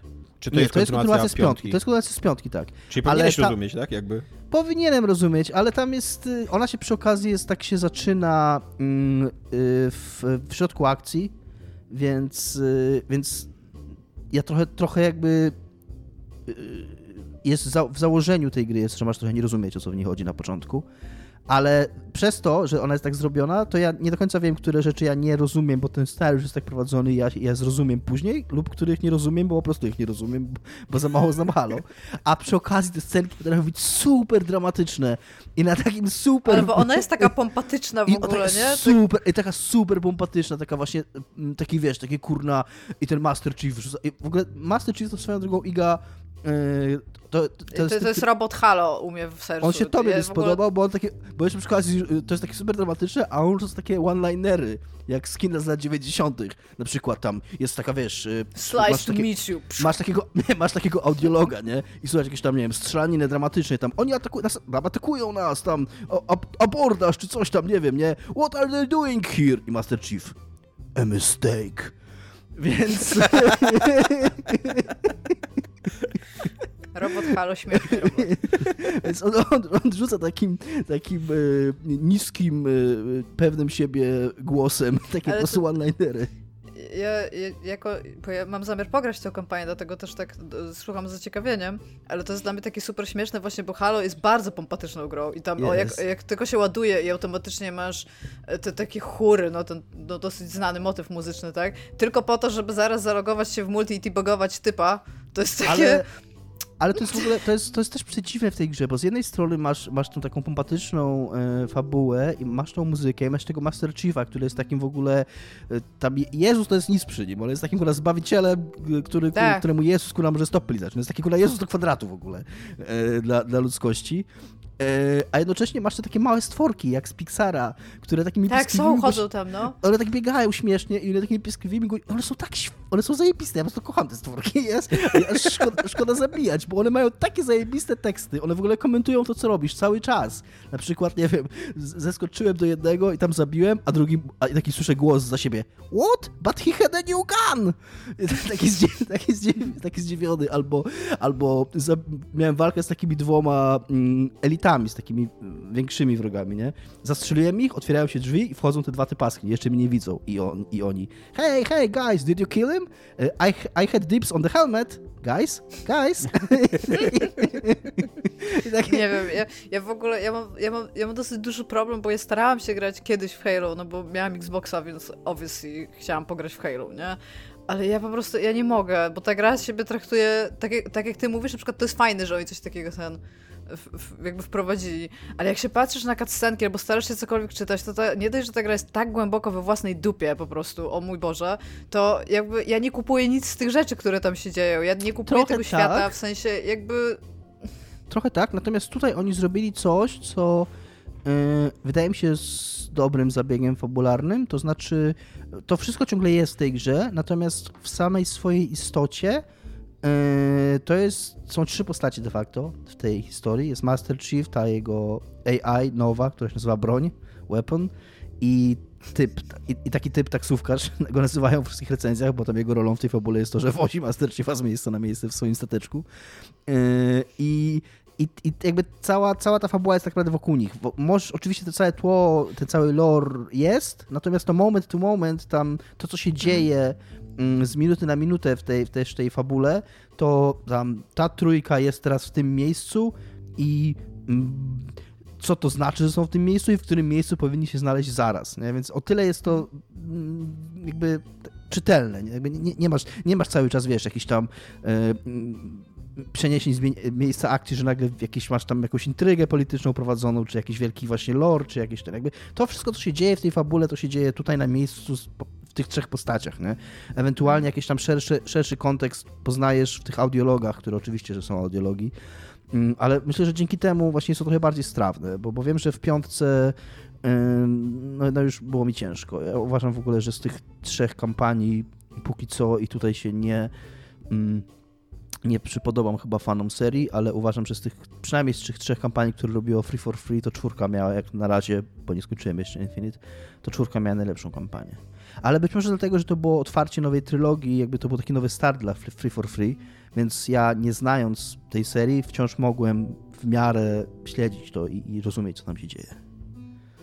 Ale no... Ja chciałem jeszcze odnośnie do Halo powiedzieć, że wraca Fiesta i będą playlisty i już nikt w życiu nie będzie musiał grać w najgłupszy tryb, jaki wymyślono na całym świecie i po prostu osoba, która go wymyśliła, powinna mieć w ogóle całożyciowy zakaz... Mówisz o moim ulubionym trybie, Capture tak? One Flag. Czyli Oddball. Nie, jest... Capture One Flag. Masz jedną flagę i najpierw jej bronisz, a potem idziesz ją zabrać. To jest po prostu, o mój Boże, jakby... Aha, ta osoba, która to wymyśliła, i jej potomkowie, i jej przodkowie w jakiś sposób powinni mieć zakaz robienia gier. Po prostu idą do więzienia wszyscy. Wow, zapraszamy do więzienia, kurde. Już myślałem, że Oddball skrytykujesz, bo ja Oddball... Nie, Oddball... Ja ci powiem tak, ja nie lubię Oddball, ale jakby z tych wszystkich trybów, które są, jakby Oddball jest okej, a przez to, że nie ma playlist i oni ci zawsze losują tryb, to my zawsze siedzimy, a potem, kiedy w ogóle wywalili Fiestę, która teraz wraca, mój Boże. No dobra, ale będzie, ale będzie. No w każdym... Tak, wraca Fiesta i będą playlisty. I więc no jeszcze kończąc o singlu, jest to w Game Passie, to też nie było jasne, chyba dla Igi nie było jasne, więc może też dla was nie będzie. Jest normalnie w Game Passie, tylko trzeba wejść do gry i tam wejść w kampanię i kliknąć, żeby się ściągnęło. Ja już ściągnęłam. Ale zamiast grać w singla, gram w multi. Jest naprawdę kupa frajdy z tego strzelania tam. No, ja mam w głowie już po tych moich tam kilku godzinach, mam już w głowie parę takich sytuacji, które mi się tak sprytnie akurat wydarzyły, że coś takiego zadziało w tych systemach, że no, tak jak już mówiłem, albo tak, że tam są też takie misje zabójstw, że tam masz jakiś tam szczególnie groźny cel, który masz wyeliminować. I tam była taka wysoka góra, bo jeszcze przy okazji masz ten hak właśnie, który się super przydaje w singlu. I wlazłem na tą górę i stwierdziłem, tam znalazłem snajperkę, stwierdziłem, dobra, mam snajperkę, to spróbuję tego typa z góry ściągnąć. I tam wlazłem na górę i tam zupełnie inaczej ta moja asasynacja wyglądała, niż by wyglądała, jakbym wszedł tam od innej strony. I wiem, że to brzmi banalnie, bo to jest coś, co wszystkie... Ale to jest fan i to działa. I to działa dzięki temu, że ta gra ma sztuczną inteligencję tych wrogów. I mówię, ja nie chcę mówić, że to jest jakaś super, ale ona działa. Jakby widać, że oni reagują na ciebie. Czy mogliby reagować lepiej? Pewnie by mogli. Na pewno jak będziesz grała w multi, to będzie to większe wyzwanie, ale samo to, że widzisz... Właśnie chciałam o to zapytać. Że co? Bo... Jeden z tych moich ziomków zaczął grać w kampanię i powiedział, że po tylu godzinach, które spędziliśmy w multi, to on tam wszystko 360 nas kupuje po prostu, nie? Bo te bronie są mocniejsze w singlu, w sensie nie strzelasz do innych Spartan, więc jakby są... jakby nie są znerfione, może w taki sposób. I mówi, że po prostu przychodzi i się super bawi, bo to nie jest tak, że się źle bawi, ale że no po prostu rozjeżdża. Ja wiem, że na początku, ja taki miałem na pewno, na początku było mi, grałem w to, było takie normalne, tak sobie pomyślałem, że może byłoby fajnie, jakbym wziął wyższy poziom trudności. Ona się robi trudniejsza. Nie wiem, jak daleko doszedł twój kolega. Wiem, że jest taka, możesz go spytać, czy był już w misji z wielkim laserem. Misja wielkim laserem. Ja jestem pewno słabszy. Oczywiście, że jest misja z wielkim laserem kosmicznym. Czy to jest kosmiczny wielki laser? Nie, to jest akurat górniczy wielki laser, którym oni wykupują, wykopaliska robią tym laserem. I w tej misji miałem tak, że parę razy tą sekwencję musiałem powtarzać. Ja na pewno jestem słabszy od twojego kolegi, ale nie mam takiego wrażenia. Gram na normalu. Nie, jeżeli mówisz, że nie masz takiego wrażenia, to jakby tyle mi wystarczy, tak? Że była za łatwa ta gra. Tak, fakt, że super. Ona też jeszcze szybko, już naprawdę będę kończył, jak będziecie w nią grać, ona dosyć fałszywy obraz sprzedaje tego, czym jest, przez pierwszą mniej więcej godzinę. I nie mówię, że to jest zły obraz i nie mówię, że ona nie jest taka w ogóle, z tym, że no ona się zaczyna jak taki korytarzowy shooter i to trwa, to jest taki tutorial w tym korytarzu, no to ona się bardzo zmienia po tym, jak się wychodzi na tego open worlda. I na lepsze, moim zdaniem. Okej. To po tej poezji zniszczenia, jaką jest Halo, przechodzimy do poezji zniszczenia, jaką są wiersze o Powstaniu Warszawskim. I dzisiaj w kąciku poetyckim wiersz Anny Świerszczyńskiej, członkini AK i weteranki Powstania Warszawskiego, która napisała taki wiersz: Niech liczą trupy. Ci, co wydali pierwszy rozkaz do walki, niech policzą teraz nasze trupy. Niech pójdą przez ulice, których nie ma, przez miasto, którego nie ma. Niech liczą przez tygodnie, przez miesiące. Niech liczą aż do śmierci. Nasze trupy. I tutaj kącik poetycki się kończy. Czemu wy macie inne tła? Przestańcie. Powiedzieliście takie same? To tyle w dzisiejszym odcinku. Nie dowiecie się, co się stało z tymi tłami dalej. Żegnamy was bardzo serdecznie, dziękujemy za Patronite'a. Tomek 2 jest Tomek 2 w naszych sercach. Cudowną istotą ludzką, ale również wszyscy, którzy wpłacają i którzy nie wpłacają, też są cudownymi istotami ludzkimi. Pamiętajcie, że mamy Patronite, ale też pamiętajcie, że nie będziemy żadnego naszego kontentu chować za paywallem, więc wszyscy są zadowoleni, szczęśliwi, a najbardziej my, jak dostajemy wypłaty co miesiąc. Dominik. No właśnie. To tyle, cześć. Cześć. Pa, pa.